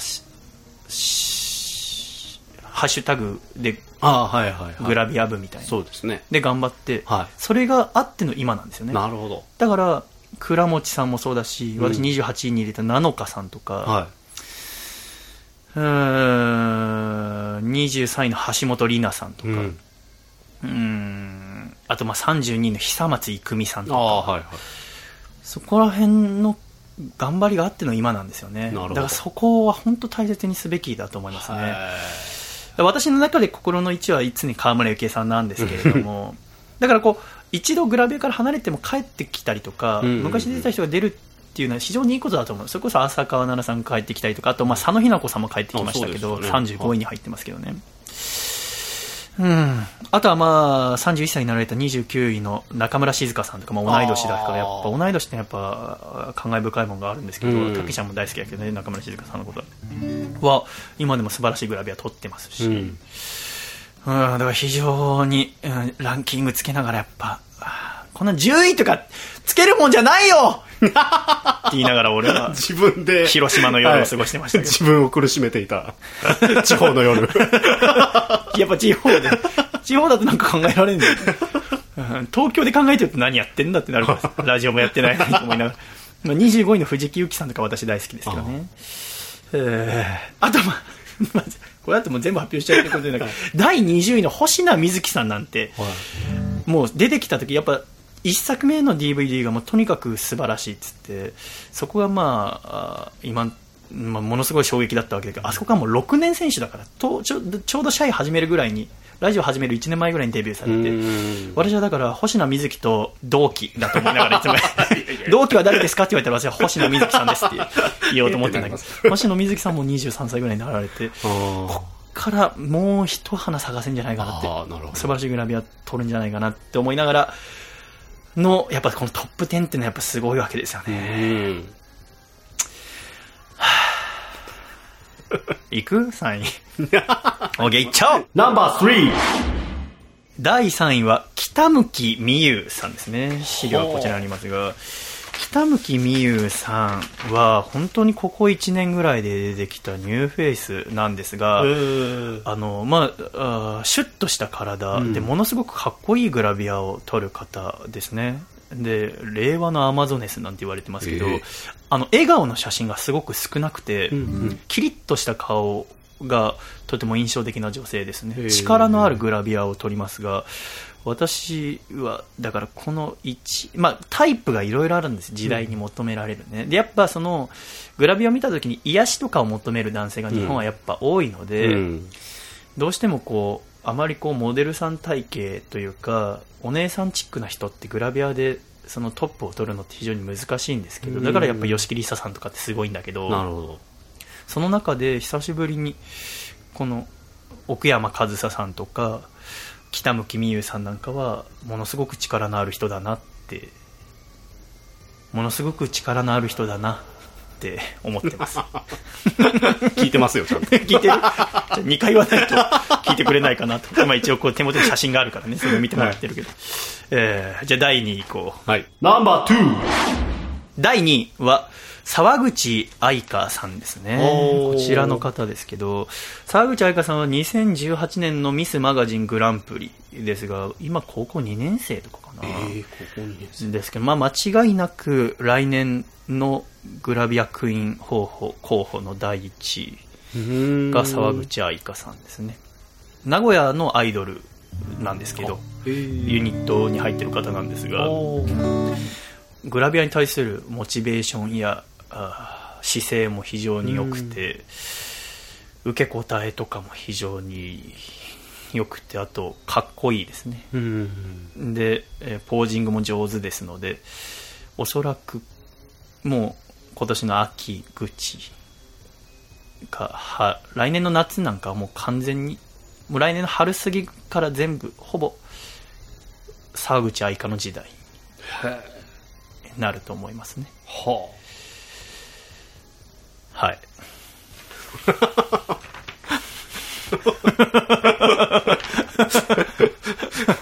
もうずっと喋ってたいって感じあそうですねもう発表するの嫌そうですもんね。いやこの時間が終わりたくない。どうしようかな。えー、まあ、あの、34位のトーミさんとかもいいですし、33位の平地の夏美さんもコンスタントにあの作品を出していらっしゃいますね。はいえー、36位の沢北ルナさんが最近あんまり活動されてないみたいなんだけど、私は俺、うんもっといけるよ、もっといけるよ。雑誌見るたびに言ったんだけど、紙面に向かってね。そうそう、はい。い、けるよ。ちょっと今ツイッターの更新とかもしてないんで、今活動されてるのかちょっとわかんなくてねうん、ちょっと頑張ってほしい、頑張ってほしいんですけどね。あとは、その26位の中村美優さんとかも、うん、やっぱお姉さんチックな人って難しいんですよね。うん25位の藤木由紀さんとかもそうですけど、だからその中でやっぱ勝ち登るって大変だなって思うんですけど、うんやっぱ上も強いんでね。はあ、楽しい。え ー第1位行こう。はい。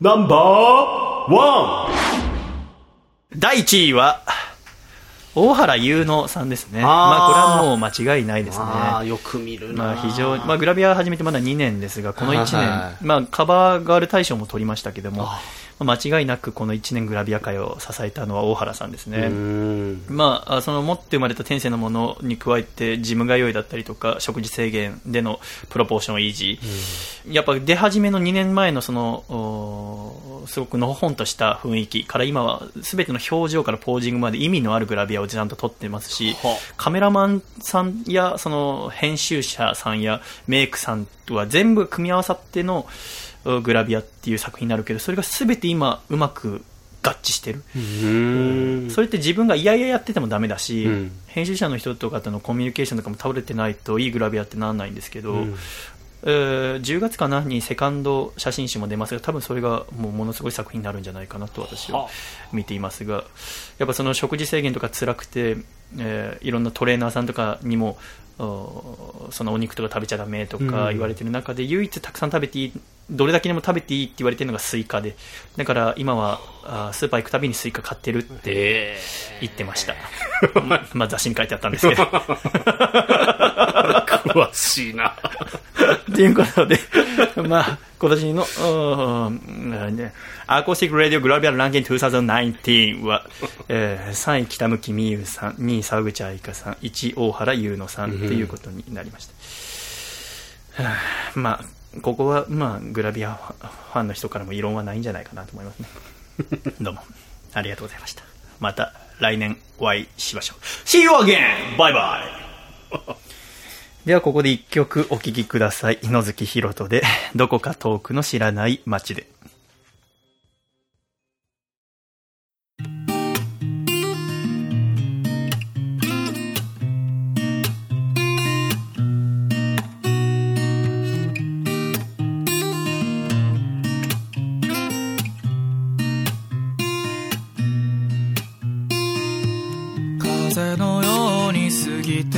く日々も輝いてたすべての時も今そこにあったくらいすぐ alright 思い出せるのさ。巡る季節の忙しさも君の下手くそな優しさも思い出す必要がないくらい alright 胸に刻まれてる悲しみが夜を貫いて俺の横にそっと立ってるよ。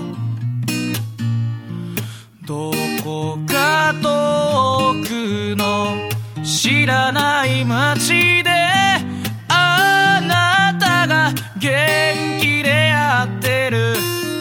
ことを僕は知っている。だから僕は無敵さ。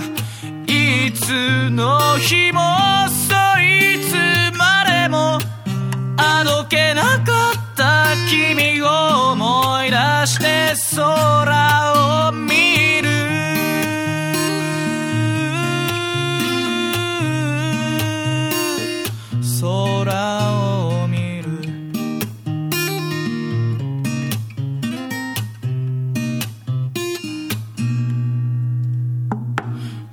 風が頬を通り過ぎたら急に寂しくなってしまうよ。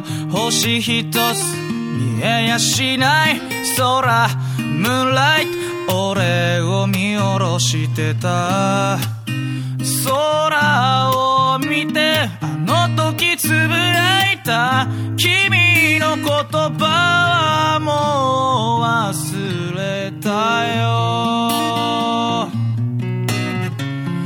どこか遠くの知らない街へ行きたいな。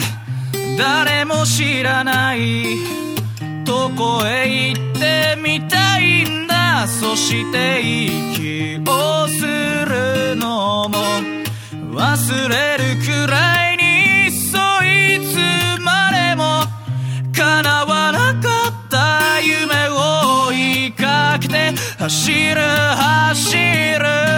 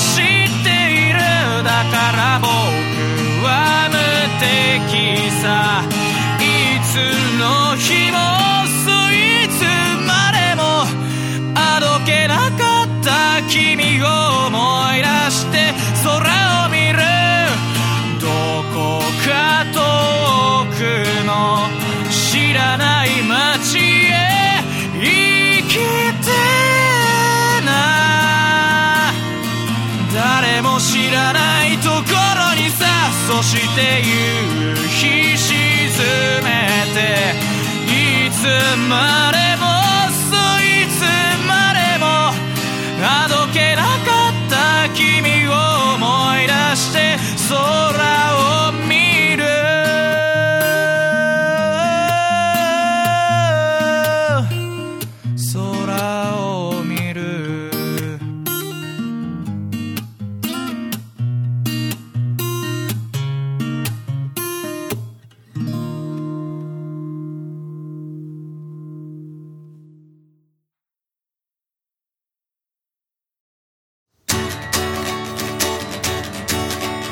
県ラジオネーム内藤隼人さんからいただいた細身のシャイボーイがお父さんと仲直りする方法。お父さん温泉に誘ってくれるのは嬉しいんだけどここは公衆浴場じゃなくて公園の噴水だよ。せーの。細身のシャイボーイのアコースティック radio。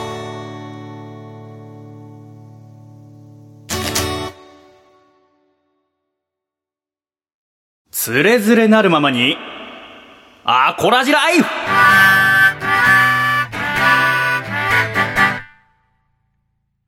つれづれなるままにアコラジライフ。このコーナーはアコラジっ子からいただいた普通のお便り普通おたを紹介するコーナーです。今週のメッセージテーマは社員に報告したいこととなっております風倉。はい。お前 あのさっきさほど喋んなかったのに CM 入って収録一回止まったら「いやー脇みなみさん好きでね」とか「夏木さんやばいっすね」ってお前さ嫁に聞かれるかもしんないからってさ。いやいやいや反応しないのやめろいやよ。本当にグラビアね好きなアコラジッコずるいぞ。あんまり僕はグラビアとか興味ないですけどねみたいな。なんなのその収録を止まってる 確かにめちゃめちゃ盛り上がりましたね。そうだね。終わってから喋って。ずるいぞずるかなんか。結婚って大変だよ、ねえー今週アコラジックの方からたくさんメッセージいただいております。ありがとうございます。いま1通目こちら愛知県ラジオネーム内藤隼人さんからいただきました。皆様シャイ。シャイ、シャイ。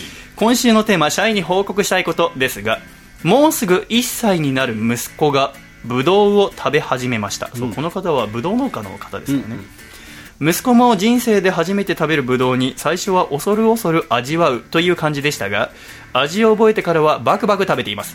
自分が栽培したブドウを美味しそうに食べる息子を見てブドウ栽培を頑張ってきてよかったなと感無量になりました。といただきました。うん。自分の作ったものを息子が食べるなあ私はだからまだ味わったこともちろんありませんけど、ねうん。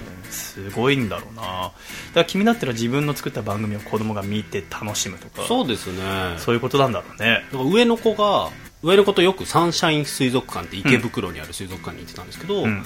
僕あの番組でサンシャイン水族館を扱うものを構成したことがあってそれ一緒に見た時にめちゃくちゃ喜んでくれて。あそうなん。パパと一緒に行ったとこが映へーってるとか言ってへそれがすごい嬉しかったです、ね、あーそうなんだ。はい。わかります気持ち。ああすごくいいね、うん。毎年あの我が家にブドウを送ってきてくださって今年もお杉並の家の方にブドウを送ってくださってです美味しくみんなでいただきましたね。ありがとうございますね。続きましてこちら静岡県ラジオネームよさんからいただきました。シャイさんシャイ。シャイ。シャイ。私の息子が1歳半になりました。みんな子供が生まれるね。え ー元彼とシャイさんのライブに行っていた日々が懐かしいです。かっこ笑い。あんま笑えないけどね。今はワンオペ育児でどこに行くにも息子がいるのでシャイさんのライブにも行けません。そこで勝手な提案なのですが子供も行けるライブをてやってみてはいかがでしょうか。昼間赤ちゃんも入れるカフェでイベントなど笠倉ファミリーもいかがでしょうといただきました。いいですね。確かに。あのそれこそあの竹下幸之助君のお父さんがあやっていたあ焼き鳥大吉うん。で大阪ライブしたことありましたけど、お父さんが東京の住吉っていう下町ですよね、うん。に店を出して鳥之助っていうね、うん。そこで今度は歌わせていただこうと思ってますからそれだから家族で来れるようなイベントにできたらいいですね、うん。ねえ。そっかお子さんがみんな生まれるこちらの方もそうよ。ラジオネーム3番出口さんもお社員にご報告です。なんか気がついたら結婚していて子供が生まれて子供が2歳になっていました。シャイさんからおめでとうって言ってもらっていないので言ってもらっていいですか？時がは経つのは早いなといただきました。じゃあ、せーのでおめでとうっていうかせーの。おめでとう。なんか気づいたら結婚してて子供生まれて子供2歳ってそんな早いかね。まあはまあでも早く感じるんですよ忙しかったんねだ。なるほどね。あえーこちら栃木県ラジオネーム山田三吾さんからいただきました。シャイさん笠倉さんそしてアコラジックの皆さんこんにちシャイこんにちシャイシャイさんに報告したいことですが4月に第一子となる娘が生まれ11月には一軒家が建つ予定という人生でもなかなかの状態であることをご報告させていただきます。ーうん。幸せと手放しで呼べるような状態ではなく日々忙しさや不安と戦う日々ではありますがシャイさんやアコラジファミリーの皆さんの曲を聴いて頑張っております。またシャイさんのライブに行けるように娘には早く独り立ちしてもらうため寝返りの特訓などをあの頃の亀田一家ぐらいの厳しさでやっていこうと思っています。それではごきげんようといただきました。ごきげんよう。あれかなあのピンポン玉投げたり。そうでしょうね。なんか棒の先をシュッて 避けさせる そうなんだ。4月に第一子。ああ子供いたんだ。この栃木県に行ったのが最近のことのように思いますよね。すごいな。山田三郷さんね。11月には一軒家が建つ。すごいですよ。本当ですか？本当に？すごすぎない、えー三重県。ラジオネームバスコダガマガエル轟さんからいただきました。皆さんシャシャシャシャイ。シャシャシャシャイ。いえー小指を掲げたアコラジを待っている間に僕は今年の5月大阪から三重の山奥に転勤となりました。最寄りへのコンビニも2キロほど行かないといけないような自然に恵まれすぎた場所です。2キロはなかなかか。電車は一応通っていますがパスモなどの電子決済は一切使えず分厚い切符を駅員が手作業でパチンと穴を開ける古き良き路線です。と、うん、三義鉄道と言いますって書いてありますね。最寄り駅は図書館の中に改札があり朝早くと夜遅くは空いておらず棚の間から出入りするシステムで最初はとても驚きました。図図書館の中に改札。いわゆる田舎ではありますが名古屋にはすぐ行けるのでまだ恵まれた方だと思っています住めば都となるように自然とこれから対話をしていきたいです。まだまだ暑いですからお互い頑張りましょう。アコラジ復活おめでとうございます。それではお聴きください。細身のシャイボーイでこの気持ちを知っているとありますけど勝手に曲を流さないです。曲振りまでね。本当だよ。BGM でかけときますか。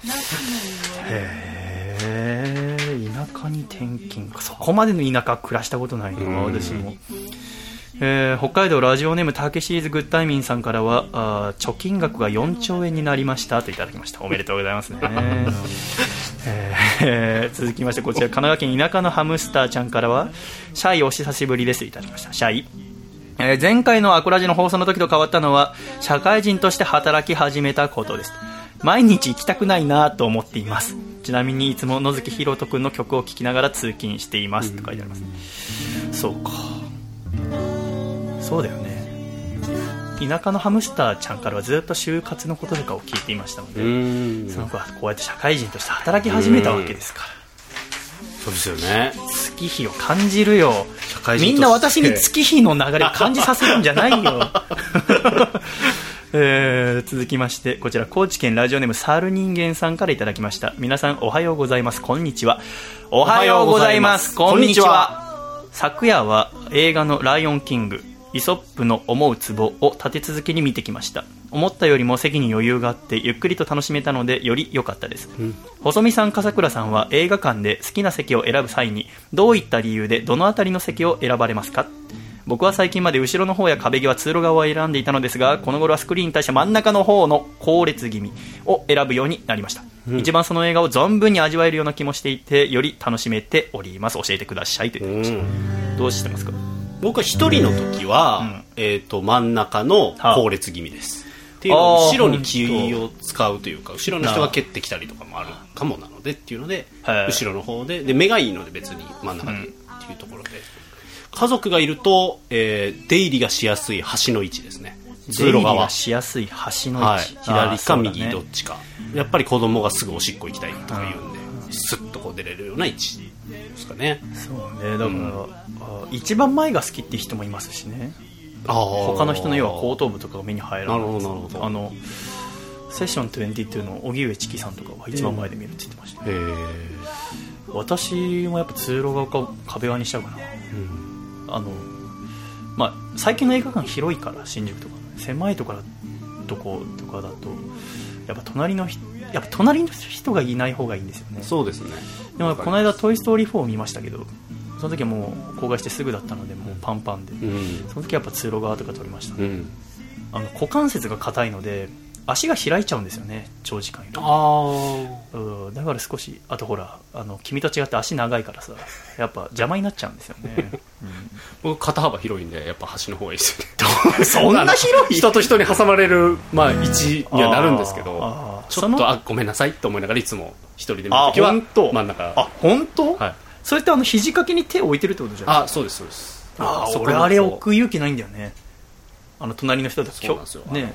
ね明確にルールがないので。あそことかはなかなかあれですけど、まあ、真ん中の方がやっぱ楽しい、まあ、映画をより楽しみたいと思ったら、うん。ま周りの人が気にならないならそう真ん中の方がいいでしょうけどね。ね。なるほどね。ありがとうございます続きましてこちらあロサンゼルスのラジオネームカリエンテさんからいただきました。お。シャイさん笠倉さんこんにちは。こんこんにちは。えー今年は12年ぶりに日本で夏を過ごしています。ロサンゼルスは夏でもカラッと過ごしやすいので本当は今回もわざわざ酷暑の日本に帰るのは嫌だなと思っていたのですがいざ帰ってみればセミの声も台風もまとわりつくような暑さもみんな懐かしく日本の夏もなかなかいいなと感じています毎年年に一度の帰省は夫も一緒でしたが今回は単身帰国でしかも1ヶ月も休みをもらったので久しぶりに実家の家族とゆっくり時間を過ごしています。今年の夏は特別な思い出になるでしょうといただきました。うん。ロサンゼルスってカラッとしてんだね。そうなんですね。日本。ね。日本以外で夏を過ごしたことそうがそなんなないので、ないですね。確かにあの前ミャンマーに行った時はもうとにかく湿度が高かったのでずーっとベタベタっていうことだよね。あれはあれでなんか楽しかったけどね、うん。ずーっと本当梅雨梅雨のすごい版みたいな国ってすごいよねそれこそね。私はあんま梅雨嫌いじゃない。まあ今年長かったねでもね。そうですね。長かったよね。す。ごかった。すごか長った。ねえー本当にあのラジオ再開して嬉しいってメッセージたくさんいただいておりまして、うん。こちらラジオネームカシオディさんからはアコラジを聞き始めた時のワクワクが蘇りましたと。その再開するって知ってね、うん。ってメッセージいただいたりとか。こちら岐阜県のたあーラジオネームナタセッチさんからもおラジオの世界にお帰りなさいといただいてますね、ありがとうねただいまね宮城県のシャイニング逆エッジさんからも23週間前に最新回をおたどり着いて聞きましたでまた新しいのを聞くの楽しみだということでこちら青森県の TNTR さんからもお再開おめでとうございます。といただいてますね。嬉しいね。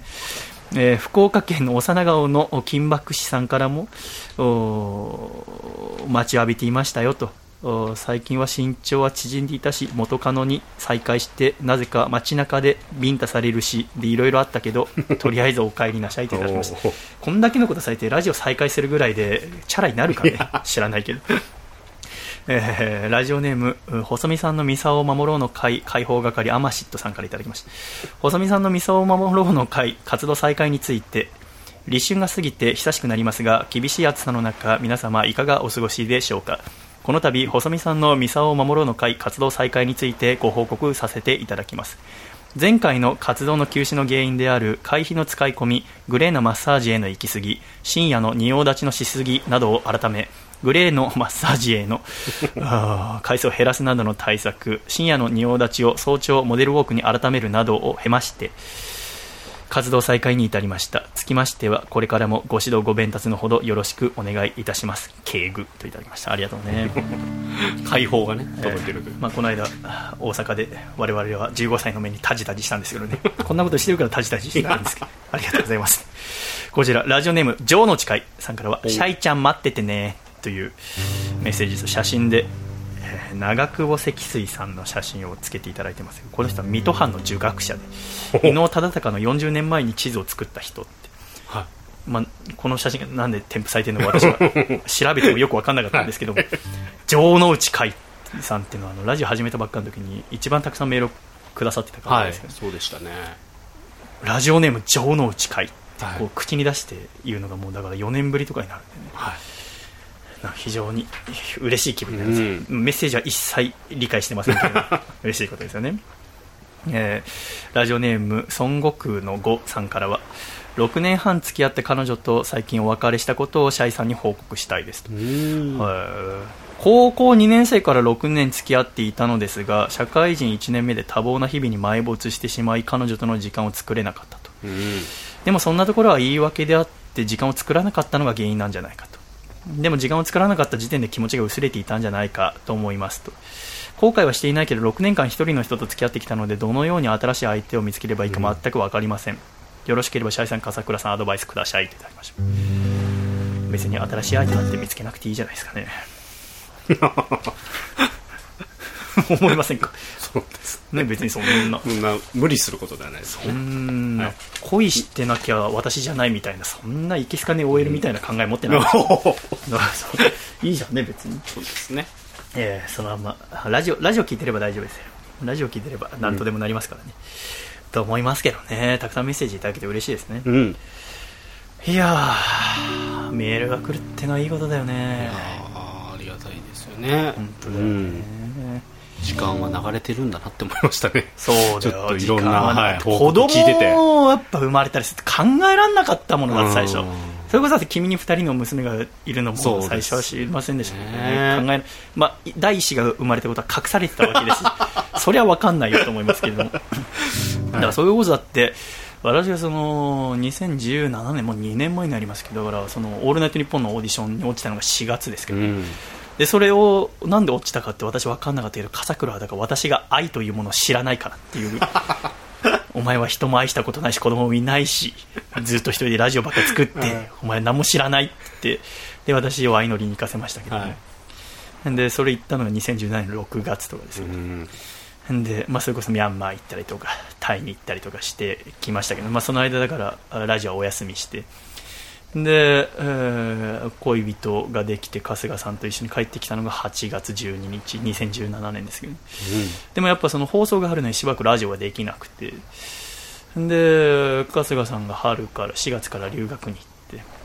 でラジオを再開したのがあ2018年の7月1日とかですね、うん。そこが第161回を撮りましたけども、うんでまあネットフリックスの放送も終わって地上波も終わって、ん。よしラジオここからやるかっつってね。で私もまあいろいろ考えててその7月からずっと撮っていくとその年度末3月末ぐらいに200回を迎えられる、うん。でちょうどいろんな事務所のお誘いとかレコード会社からのお誘いとかあとラジオからの誘いもあったので要は200回まで一生懸命作って、で4月から事務所に入ったり大きなラジオを、ね、自分でやりながら新しい地上波の放送とかをやろうと思って、えースタートした我々、えーですけどね、うん。あーそれがあー去年2018年7月1日とかですね。でそこからまあまたラジオどんどん作っていってただその相乗りのスタッフさんからご連絡いただいて、うん。7月ぐらいにそのデッパリンちゃんっていう一緒に私が昔旅してた女の子が次のシーズンの相乗りも出てって、うん。いろいろ困ってるからあアドバイスしに来てくれたら嬉しいっつって。でそのアジアのキルギスって国に1週間ほど滞在してほしいって言われて、うん。で私ラジオ再開したばっかだったからあラジオ休みたくないなっつって。でその行くってことは行ったらその行った放送はもう結構旅の最後の方だったからおそらく2019年の3月ぐらいの放送になるっつって、うん。ネットフリックスじゃね。で地上波だと7月ぐらいだっつって。あーじゃあラジオ休みたくないからどうしようってかさちゃんに相談して初めてあの日本撮りをやってね。7月に、えー第163回をトランザムヒロシさん、うん。で第164回を野月ひろと君を呼んで、その日初めて日本撮りしてそれで1週間私はあーキルギスに行ってきましたね、うん。キルギスに行ってでその歌も歌ってほしいって言われてましたので、うん。私はいつも使ってるアコースティックギターを持って、えーそれにはあのヒビロック榎谷勝正先生が書いてくださった絵が載ってるからね、えー先生の絵がとうとうネットフリックスデビューするわ。ってうん私は嬉しくて、それ持ってったら途中の空港でロストバゲージしてギターどっか行っちゃって、うん。結局4日間出てこなかったんだけど。であっちでえー現地でピンク色のギター買ってそれで歌ったけど、まあ、その時要はあの春日さんもカナダ留学中だったけど1週間帰ってこれるっていうか、うん。そのキルギスに直で行けるってことだったのであそれ嬉しいなと思って、うん。行ってで、まあ、1週間ロケしてで日本に1日だけ帰ってきてでまた私も10月ぐらいに、えーえーカナダに遊び行く予定でしたからそれまでまた元気でやろうねって分かりましたけども。で我々としては8月の18日にアコラジ夏祭りをやりましたね、やりましたね、えー渋谷カルチャーカルチャーですよ。あれ楽しかったですね、そうですね。あれ出てたゲスト全員言えますか、え？全員？うん、結構全員いたっぽくていない人とかもいましいいから早く言えよ。た 竹下君。まあ笠倉の娘もいたから。あのた遅刻してきた竹下君。はいはいあのトランザムさんもいましたし、はいはい。笹かまリスコさんもいましたし、はいでまあ、うちのね、まあ、僕と娘いましたし。で前野さん。前のさああいいね。はい。でえ佐賀戸さんもいましたよね。いた。で町あかりさんもいなかったんですああいい。いいね、はい。関口あゆみさんは関口さんもいなかったうん。村屋慎太郎は？村屋さんもいなかったああいいね。あれ？でえっ、と中継であの春日さんに出てもらって、あれ？あれ？それぐらい。あリスコさんいた？あ言いました言いました。リスコさんに本当お世話になって。あそあそこ娘さんあやしてもらったそうなんですよ。そうだそうだそうそうはい。あそうそう。ステージ上とかでもバーってなそうあとゆうちゃんもいてね。はい。そう、はい。それでみんなで大合唱しましたけど。ね。あれが8日8月18日で、まあ楽しくてね。で多野夏美先生もミーティング来てくださいまして、はで終わった後みんなであれ代々木公園？代々木公園ですね。でェスみたいなのやってフェスみたいなのやっててみんなでなんかバーベキューみたいな串買って食べたりとか、これからあー200回に向けて頑張ろうねっつって。そうでしたね。楽しかったなあれ。あー娘可愛かったな。なんかフリースタイルラップのなんかこうバトルとかも行われてたあ行われてた。あの嫁さんも来てくれててもちろんね、はい。で一緒に行って。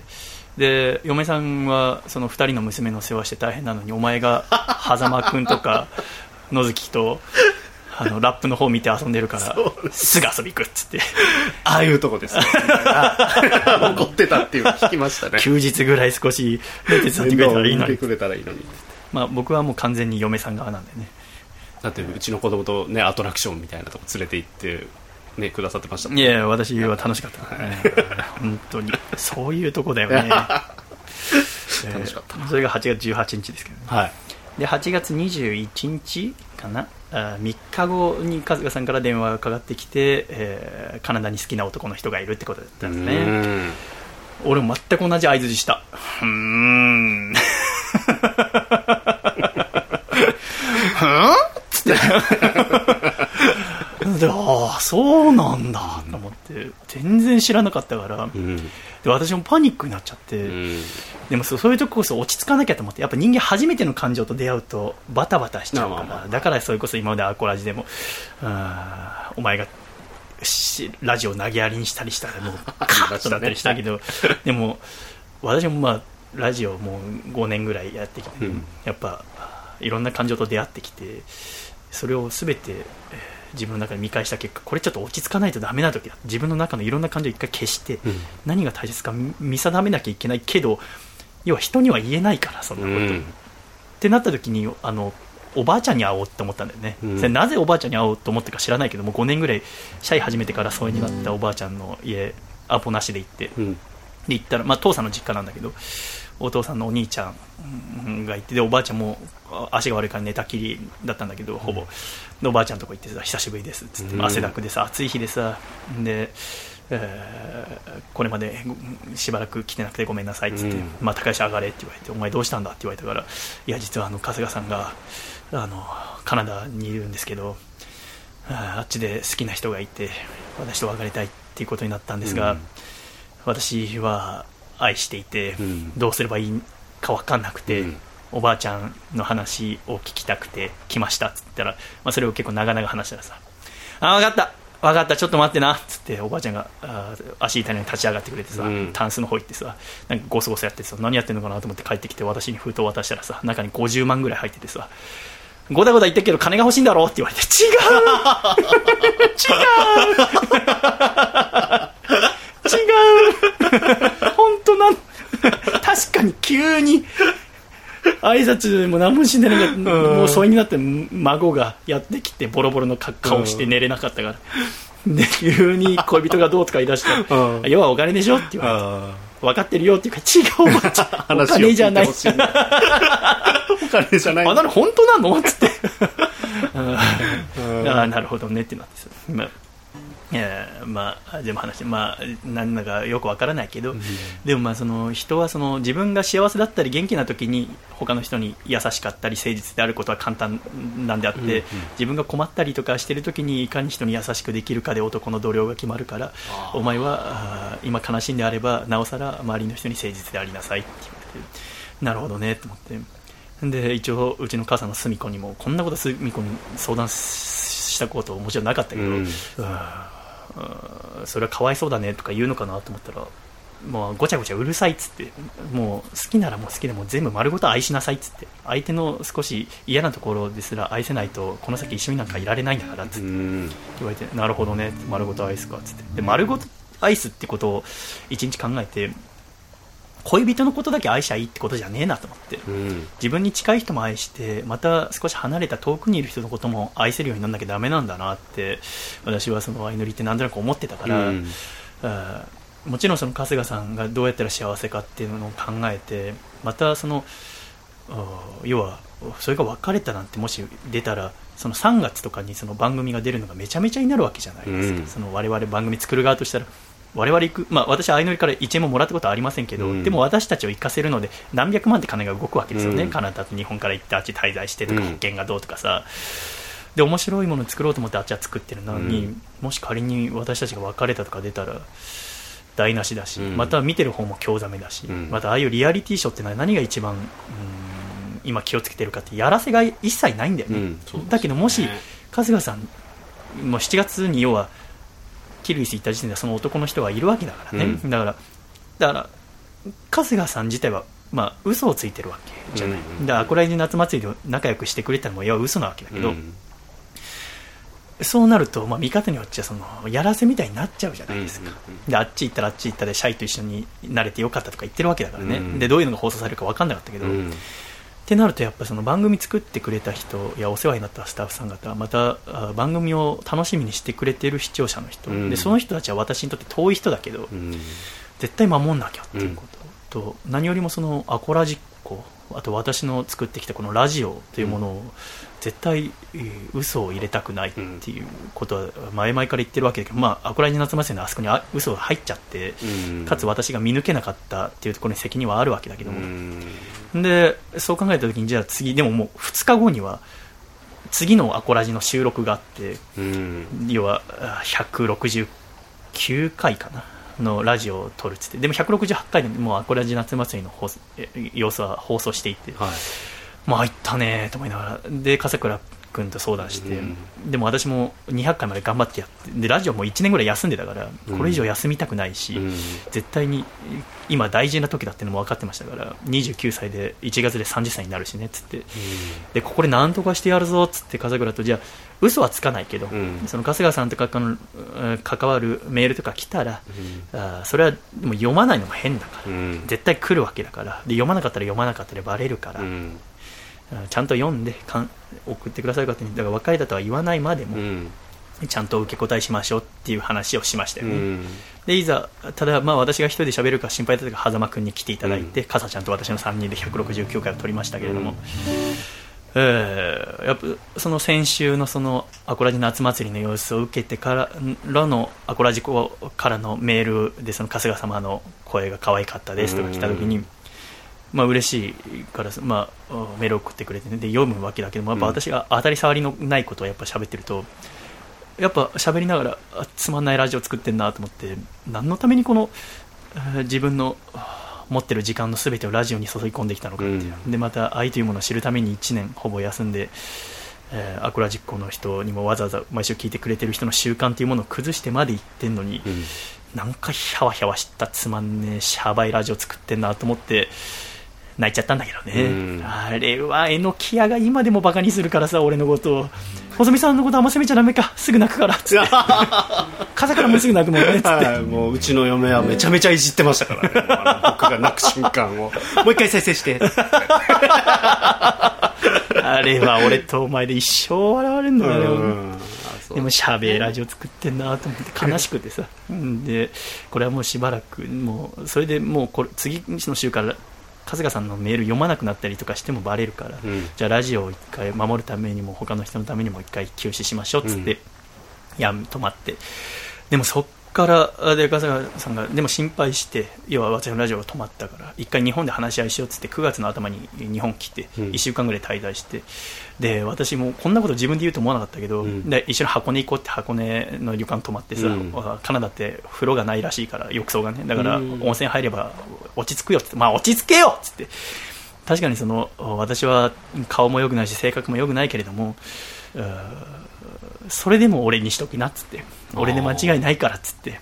あの俺はいいやつだからあでもじ私は自分に対してのその自信とか一切なかったけど恋愛をして春日様と一緒に過ごさせてもらってあ自分この人を幸せにするのは私だなと思ってたし、うん。私をしわは幸せにするって決めてたからえー私にしときなっつって。で、えー他の愛のり一緒にいた子やスタッフさんとか友達にも会ってもらってで分かったじゃあ1年間頑張るっつって、えー春までね。でもその男性と会わないっつって、うんえーえー約束してでまた帰ってって、うん。よしじゃあまた頑張ろうっつって。で9月。で10月からまたラジオ始めようと思って準備してて。で私は全国ツアーがあったから9月の30日の福岡が開最初だったんだけども、うん。で福岡は昼と夜のワンマンライブ2部制だったので、まあ、ワンマンライブに向けて、えーや準備してたら朝あ匿名でメールが来て、うん。カナダに住んでる人アイドル見た人で春日ちゃんこっちで彼氏いますよっつって、うん。えーえーでもでも俺それ知ってるよと思ってそれもあの好きな人いるっていうのはもうねもうい今月の頭にもう話してもう会わないって決めたから大丈夫ですよってそういうでもその番組また出るとかでそのなんだろうい SNS とか書かれるといろいろ大変だから書かないでくださいって言ったら送り返したらいやもう昨日のことですっつって昨日のこと昨日周りの人に結婚するつもりだって言ってるのも聞きましたっつってまたまたと思ってあそうかカナダと日本って実は35日ぐらいあるからそうやって遅れて聞こえてきたのかなと思って、えー電話朝6時ぐらいにしてみてこんな変なメール来たんだけどさっつったら、うん、ごめんっていうね。あの時のごめんほど悲しい返答ないよねごめんかと思って。でそこからでもライブだからさもうその4時間ぐらい、まあまあまあ、でもライブ行ってもう3曲目ぐらいで歌えなくなっちゃって、うん、でごめんっつってお客さんにお金返すからちょっとごめんねっつって。で、まあ、そのこと話したんでこうなってっつって、あのあっちで恋人できちゃって俺どうしたらいいっつって、したらもう昼夜でも何十人何百人でも恋愛相談でシャイどうするっつってこの先っつって。でもまあみんな言ったらその今どうしてもしょうがないから、うん、愛してるならもう丸ごと愛しちゃいって澄子も言ってたし、だし私はもうその約束っていうのはもう魔法のようなもんだと思ってるから、うん、例えばなんだろうね。君と僕とでその待ち合わせをしていてさ、うん、8時に待ち合わせして、僕がずっと8時に行ってたらあ君は僕がいつも時間守る人だと思うわけだし、うん、僕がずっと遅刻してたらこの人は遅刻するっては思うわけじゃないですか、うん、いろいろ約束を通して私が何々をしますって約束したのをずっと守ってたら、うん、君は僕を約束守る人だと思うわけじゃないですか、じゃあ逆に僕が何々をしますってこれから言ったことは絶対叶うことになるわけですよね、うんうん、ってなったら言葉は魔法ですよね、それをこの人がこれをするって言ったことは叶うってことになれば、やっぱ言葉っていうのは私は力があると思いますので、うん、ラジオパーソナリティとして必要なことなのっていつも思ってるんですけど、うん、私は1年間ちゃんと待つって約束したし、うん、絶対幸せにするって誓ったので待とうって思って、えー、もう7月まで次の地上波が終わるまではラジオ休まなきゃいけないなと思いながら、その時点で覚悟を決めてツアーを回り始めましたけども。えーまあ、かさちゃんとかまあ、嫁さんとかに家に遊び来たりしてもらったりとかね、うん、そこからでもまあなんか寝て起きた時から寝る瞬間まで何も楽しくなくて、うん、しばらく飯食えなくなって梨だけ食えて、うん、梨すごいなと思って。逆になんで梨食べられるんだろうなと思って。えー、苦しい苦しいと思いながらでもなんなんとかしなきゃいけないからなんか楽しいことで考えて。で、えーただもうお金稼がないと暮らしていけないし、でもまあ同棲してたのでやっぱ家帰ると荷物があるし写真もたくさんあるし、やっぱいろいろ考えちゃうしじゃあ引っ越そうと思ってもその新しい家借りる金なんてないし、もう一個ね。三茶の家確認したんだけどもう新しい人借りられちゃってたし。あそうなんですね、だからはわーと思いながらバイトを始めようと思ってバイト、あ元のバイト先で雇ってもらって働いたりしたんだけどやっぱ働いてると、うん、幸せです。あのやっぱみんな見てくれたり、うん、み見なきゃいいの恋愛番組着替えて見てる人いんだよあれね、うん、でそれで話しかけまして幸せですかって言われてでも絶対バレちゃいけないからその、うん、7月の放送までだから幸せです。ありがとうって。街歩いててもありがたいことにいつも今は全国で話しかけていただけるけど、俺は嘘が好きじゃなくてさ多分病的なほどあんま好きじゃないんだけど、でもまあもう丸ごとアイスって決めたから、うん、覚悟決めたから言う街中一番悲しい嘘だよなその幸せですかってニコニコして聞いてくれて、あっちは良かれと思って聞いてくれてるけどで、私はでもあっちはカナダ人のそのでもしかもその、まあ、カナダ人も、まあ、勝谷さんのお母さんと話して分かったけどもともと日本にで英語の先生やってたことがあってでその時英語の生徒だって春日さんと日本でもお付き合いしてたことがあってでその人が留学終わってあっちカナダ帰ってでそこを追うようにして行っちゃったで俺はだから元彼の住む場所のビザの申請とかを私がしてたわけだからバカな男だなと思うけど何も気づかなくて。まあ、そう確かに変なカナダの街に行くなと思ってたけど、バンクーバーとか行きゃいいのにと思ってたけど、まあ、それはよくそっか元彼住んでるとかあったらそれあっちゃうわなと思いながら、ね、そこからまただんだん要は外出歩かなくなって、家の中ずっとこもって唯一近所の図書館だけ行くようになって、外行く時はあサングラスとかマスクして出るようになって、えー、で塞ぎがちになって唯一でだんだん仕事もやるうちに気持ち悪くなっちゃってアルバイトが続かなくなって働けなくなって唯一人前で歌うことだけは2時間のワンマンライブはラジオにも足しになると思うし、うん。あとはライブお金払って来てくださる方だから全部ちゃんと言ったの,、うん。あの今隠さなきゃいけないんだけど実はもうあ世間一般的に言うと付き合ってないことになると思いますって言って、あっちには恋人がいるのでっつって、うん。ただあ私は愛してるのでお願いだからネットとかに書かないでくださいっつって、うん。したら私は何千人って前で歌いましたけどん。一、人もネットに書かなくてね、うん。本当に優しい人たちだったなって思いますが、そうやって、えー全国回ってい少しだけ稼ぎながらそれでなんとか食いつないで、で愚痴は全部四つ葉に話して したら四つ葉が秋口に病気になっちゃって。まあ、それが原因じゃないと思うんだけどもう寿命だからさ、うん。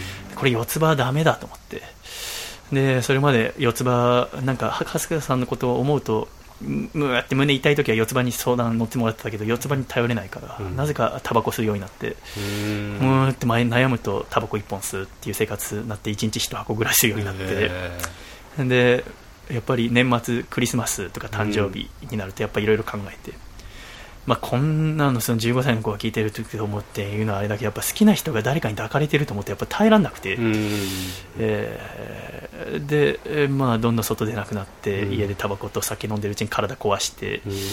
で、まあ、後輩の子が全部身の回りの世話してくれたんだけど、うん。勧められて病院行って、まあ、うつ病だって言われて、うん。えーそこからまあ薬ちゃんと飲んで、タバコをやめて、酒もやめて、うん。えーで、えー3月やっとネットフリックスで、えー最初流れて、うん。でもそれもまたバカバカしくて私がそのお自信のない男の子にアドバイスするんだけどさうん。女の子は自信のある男が好きだからあー好きならば好きです付き合ってくださいもういいけれども僕は絶対にあなたを幸せにするよっていう気持ちで、えーいなきゃダメだよってうん言ってんだけど、お前のその横の彼女他に彼氏いるぜって思ってさ、うん。バカみたいだなと思って、それでまたダメになっちゃってしばらく家で引きこもってずーっと図書館行って本ばっか読んで、えー街歩いて誰かに言われるのや会うの嫌だから、うん。あーっていう生活をして5月に、えーもうだんだんただもう私の一番のそのしんどい時に相談乗ってくれたのは竹下恵子ですね。あうん。の竹ちゃんのお母さんが本当に、えー常に電話で何時間も話してくださって、うん。あー恵子や田野先生だったり、まあ、うちの母さんだったりとかが本当に、えー私はどうしたらいいかっていう時に話を聞いてくださって、うん。あー稽古がもう明るいからさ本当に細見さんもうその子のことも、ま、待つなら待つでいいけれどもうん。もし次誰か付き合うならばあんな可愛い子ダメっつって女はデブでブスが一番っつって デブでブスじゃなきゃあかんから。あ私みたいな子を選ばないから細見さんこうやって苦しむんやっつって。なるほどねと思って。結構ありがとうねと思いながら、えーこの間稽古もこの家来て、えーいい一年頑張ってねって言ってもらえたのがすごく嬉しかったけれども、えーそこからあ、まあ、5月6月になって春日さん帰ってきて、うんでまあ、一緒の家に住んでるから、まあ、もちろん家に帰ってくるからうん。帰ってきて、まあ、そこからまた1か月半ぐらい彼氏とスペインの方旅行行って、うん。だから7月にまた帰ってきてだから、うん。それで、んまあ、気持ち変わんないのかっつってあの俺にしとけっつって言ったんだけど、やっぱその男性のことが好きでうん。また冬ぐらいから今度また数年カナダにまた行くっていうから、うん。えーその間でももう2年でもまあ待ってるよっつったんだけどえー待っててほしくないってことでしたので、うん。これ以上言っててもあ相手にも良くないですからじゃあお別れしましょうってことで、7月の末にお別れっていうことをお SNS から発表して、うん。えーそしてえー8月の5日にえーその杉並の家を出て、うん。ここ門前仲町に。で門前仲どこを引っ越すかって考えた時にやはり、出発点であるえー場所だなっていうことで、門前仲町にして今引っ越してきたわけでございますけどね、でやっぱりもうでもまあ本当にこの1年楽しくてですね、えーこういう私はあこういう風になんだと思いながらうん。うん。でもまあもうアイスって決めたのであ常に食卓にし留学前に春日さんがくれた春日さんの写真飾っておはようとお休みだけはちゃんと言ってですね、えーでもやっぱり、えー自分が好きな人が自分のこと好きじゃないっていうこといやこのが現実としてある中で、でもやっぱ SNS っていうのはやっぱあ1ヶ月ぐらい春日さんのこと書かないと別れてるんですかみたいに来るからうん。やっぱ付き合ってるふりしなきゃいけないからそうしないとバレちゃうからだから春日さんの写真を SNS にた1ヶ月に1回ぐらい上げてうん。仲いいふりしてだからいろんな人に嘘ついて、うん。えーでそれ見て仲良しなんですねって言われながらなんとか7月まで隠し通して、うん。で、えー7月ニュースとかになるの嫌だからちょうど選挙があったから選挙の日に、えー別れたって発表して、うん。で今になりますけどうね、ん。でやっと全部終わったので、えーこうしてラジオを再開することになりましたが、うん。私はその昔21通の手紙という曲を書いたことがありますが、うん。いつか自分が遠距離恋愛することになったら絶対この曲の主人公みたいにはしないって絶対に遠距離を成功させるんだってうん。絶対幸せにさせるんだって決めてましたから今思えば全部終えて、えー春日さんは今その男性と幸せなわけだし、うん。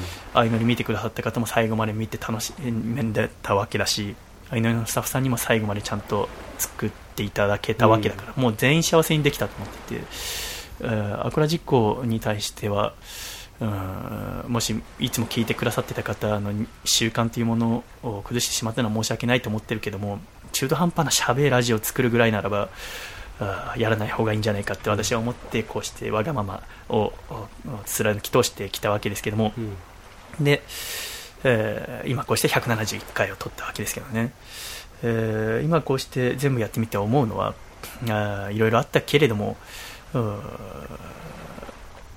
戻ってこれてよかったってことですね、本当に良かったなって思うこととただ私が危惧しているのはその15歳のことが聞いているっていうのでね。あの恋愛というものがとても嫌なもんに見えてほしくないなっていうこと。を、うん。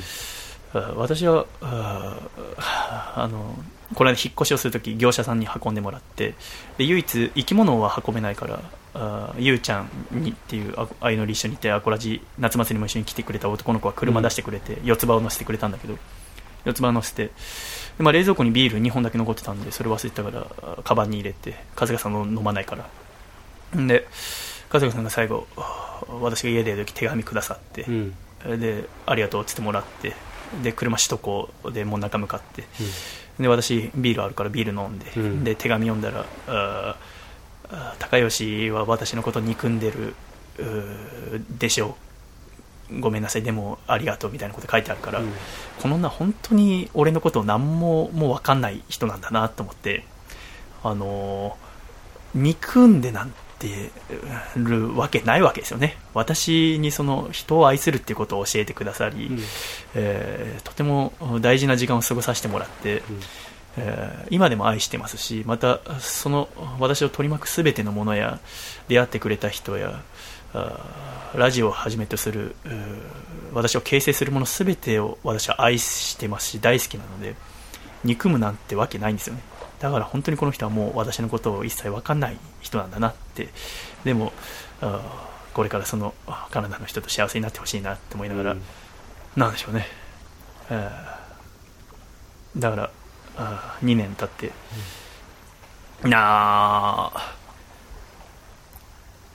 戻ってきた感じですね、うん。私、まあまあ、だからただいまって感じですけどね。うん。まあそんな感じですね本当に、えーいろんな人に迷惑をかけましたけども、えーまあ、ここから多分どんどん元気になりますし、私も今だんだんあー気分も良くなってきてますのでだからこれからのことを言えばその正直言うとそのここを引っ越すにも金が足りなくて西村に金を借りてますし、えー今まで働けてなかったので金がなかったですけどだからあー本当にラジオが再開するのは金えーが西村に返してで今のこの病気もある程度軽くしてもう完治っていうのは基本はないのでうつ病との付き合い方を良くしてえー近いうちに毎週の配信をまたスタートさせたいと思っているのが今ですね、でも今本当に私はもうご機嫌ですので何でもできると思ってますね、うん。えーだからあーなんだその湿ったれた顔はお前は。本当に嫌だよ本当にと思いますけどね、えーでもななんですかね、えー本当にこの2年間はあー素晴らしかったですね。うん。これからなんか私は本当に今毎日ぐっすり寝てるしお当時はその食べ物の味とかよく分かんなくなったりしたこともありましたが、うん。全部美味しく今は食べてるんですけどあの時間が過ぎるとあのだんだんやっぱ悲しさや寂しさって少しずつ薄らいでったりするんですよね、うん。その時私は読書をしてなんとかラジオはあーラジオを作りたくなるのであんまりこの1年聞いてませんでしたけど、うん。うんなんかそういうラジオを作りたいと思いました。その誰かが傷ついたり悲しんでたりするときに、えーやはりえー目をつむっていてもいろんなことを考えてしまいますから、うん。その人たちが時間を潰せるように時間を過ごすことによって少しでも悲しさが軽減するように目をつぶってラジオは聞けますけど聞いていてその他のことを考えなくていいぐらい面白いもの、うん。しっかりと考えて誠実でまた信念のあるラジオを終わらないラジオをしっかり作ることが私のあラジオを作る一つの意味なんだなっていうふうに思いましたし、うん。そういうラジオをこれから作っていかなきゃいけないなと思いますね。だから本当にその、あの、まず、周りの人を幸せにするには、じうん自分の近くの人も幸せにしなきゃいけないし、近くを幸せにして周りを幸せになるわけ。うんだから本当にその義理のお母さんと揉めたりするのだけは やめてくんないか。本当にそうです、はいそうなんですよ。一番ね近近いんですからそうですから。うちの嫁さんもにもそうですしそうそうそう。いつまでも、昔から君がその人と揉めることは、大体同じところで揉めてますからね。そうですねそうそう。本当に。俺はどっちかというと、その真ん中で待ち合わせして、ここまで歩いてくる中でね、あ、こういう街並みなんですね、つって、これからここへラジオ作るんですね、じゃあお参りしましょうって、パンパンつって、これからラジオを頑張って作れますよね、頑張りましょう、細見さん、つってはい、肩組んで家帰りたかったのに、はい。お前ずーっと仕事とか義理のお母さんの愚痴、褒め褒め、褒めですね。はい。ずーっとやっていく。もう、やだやだと思って。本当にね、えーただ、私は、えーなんだろうな、愛っていうのは素晴らしいもんだなっていうのはうん。教えてもらったので、本当にこの2年間は良かったなと思いました、うん。本当に、えーお待たせしてすいませんでした、これからどうぞよろしくお願いいたします。細身のえーもちろんこの話すことは春日さんにも了解取って話してますけれども、うん。プライベートなことなので、細身のシャイボーイのラアコースティックラジオとしては、あ内容は SNS に書いたりとか、記事にしたりとか、またこれを動画あサイト、YouTube などに転載することをすべて禁止させていただきます。うん。それはまあおもし、そんなことしても面白くないっていうのと、うん。えー今喋ったことはすべて作り話だからです。お聞きください、細身のシャイボーイで夏の妖精。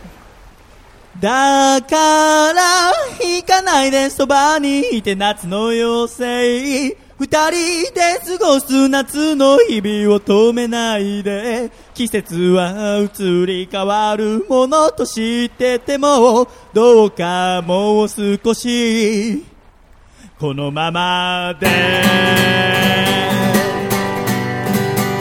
夏がこんなに楽しいなんて。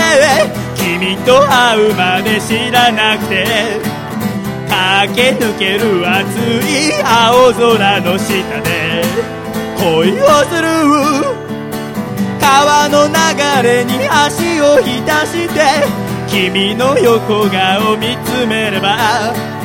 愛しくて続け夏の日をそう祈っていただから行かないでそばにいて夏の妖精。二人で過ごす夏の日々を止めないで季節は移り変わるものと知っててもどうかもう少しこのままで。夏がこんなに短いなんて君と会うまで知らなくて夕暮れ時夏の終わり風の中感じてた。また明日ねで別れる日々がもう長くは続かないと気づいても若い二人には何もできなくて。だけど秋になっても冬になれど話したくないのよ。君のこの小さな手をいつか大人になれば忘れてしまうよ。そんな小さな恋なのかもしれないが今の僕には何よりも大切な初めての気持ち。だから行かないでそばにいて夏の妖精二人で過ごす夏の日々を止めないで季節は移り変わるものとしててもどうかもう少しこのままで。Oh yeah Oh yeah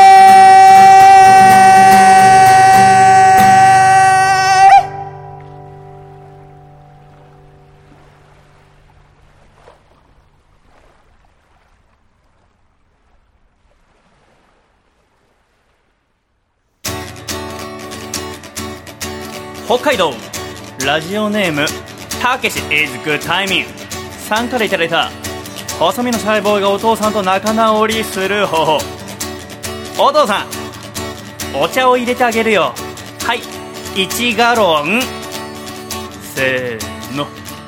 細身のシャイボーイのアコースティック radio。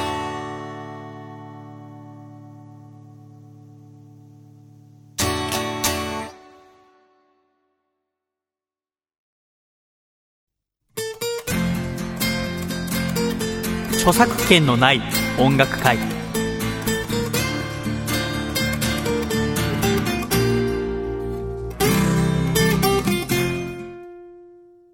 著作権のない音楽会ということで片倉。はい。今日はじゃあ1曲だけ歌おうと思いますね、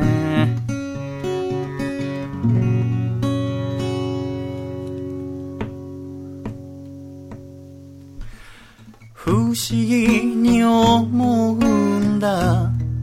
君と僕どうして気持ち合わないのかな？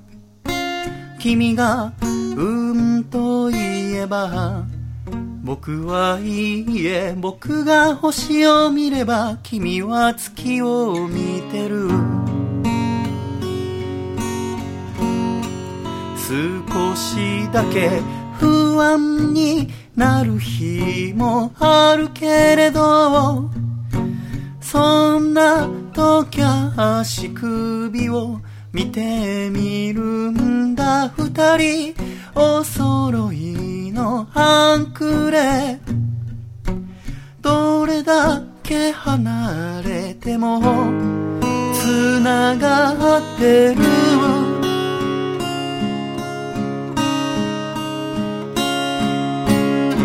魔法のようだと思うんだ。ふとしたときめと目が合うだけで心は弾み胸は苦しくなる。でもどうして嬉しいんだ。おお二人でいたいと願うんだ。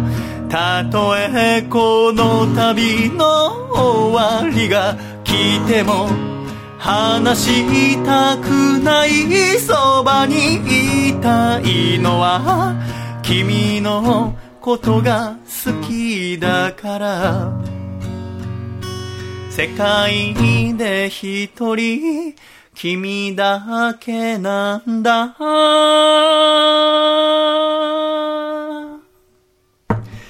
あなたのことが好きだから。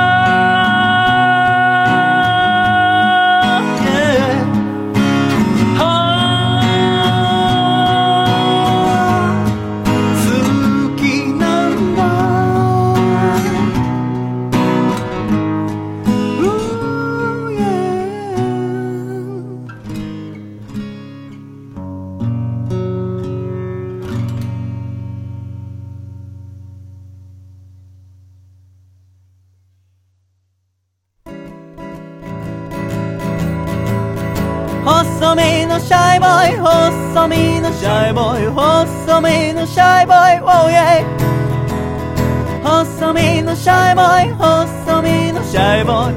ルールールー。フー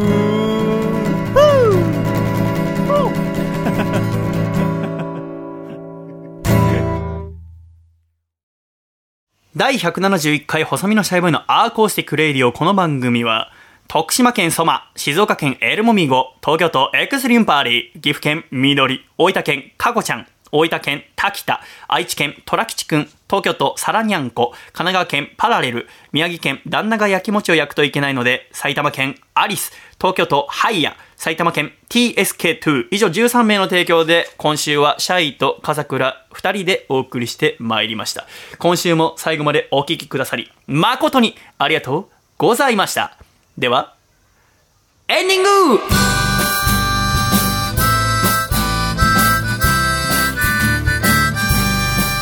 暖かい。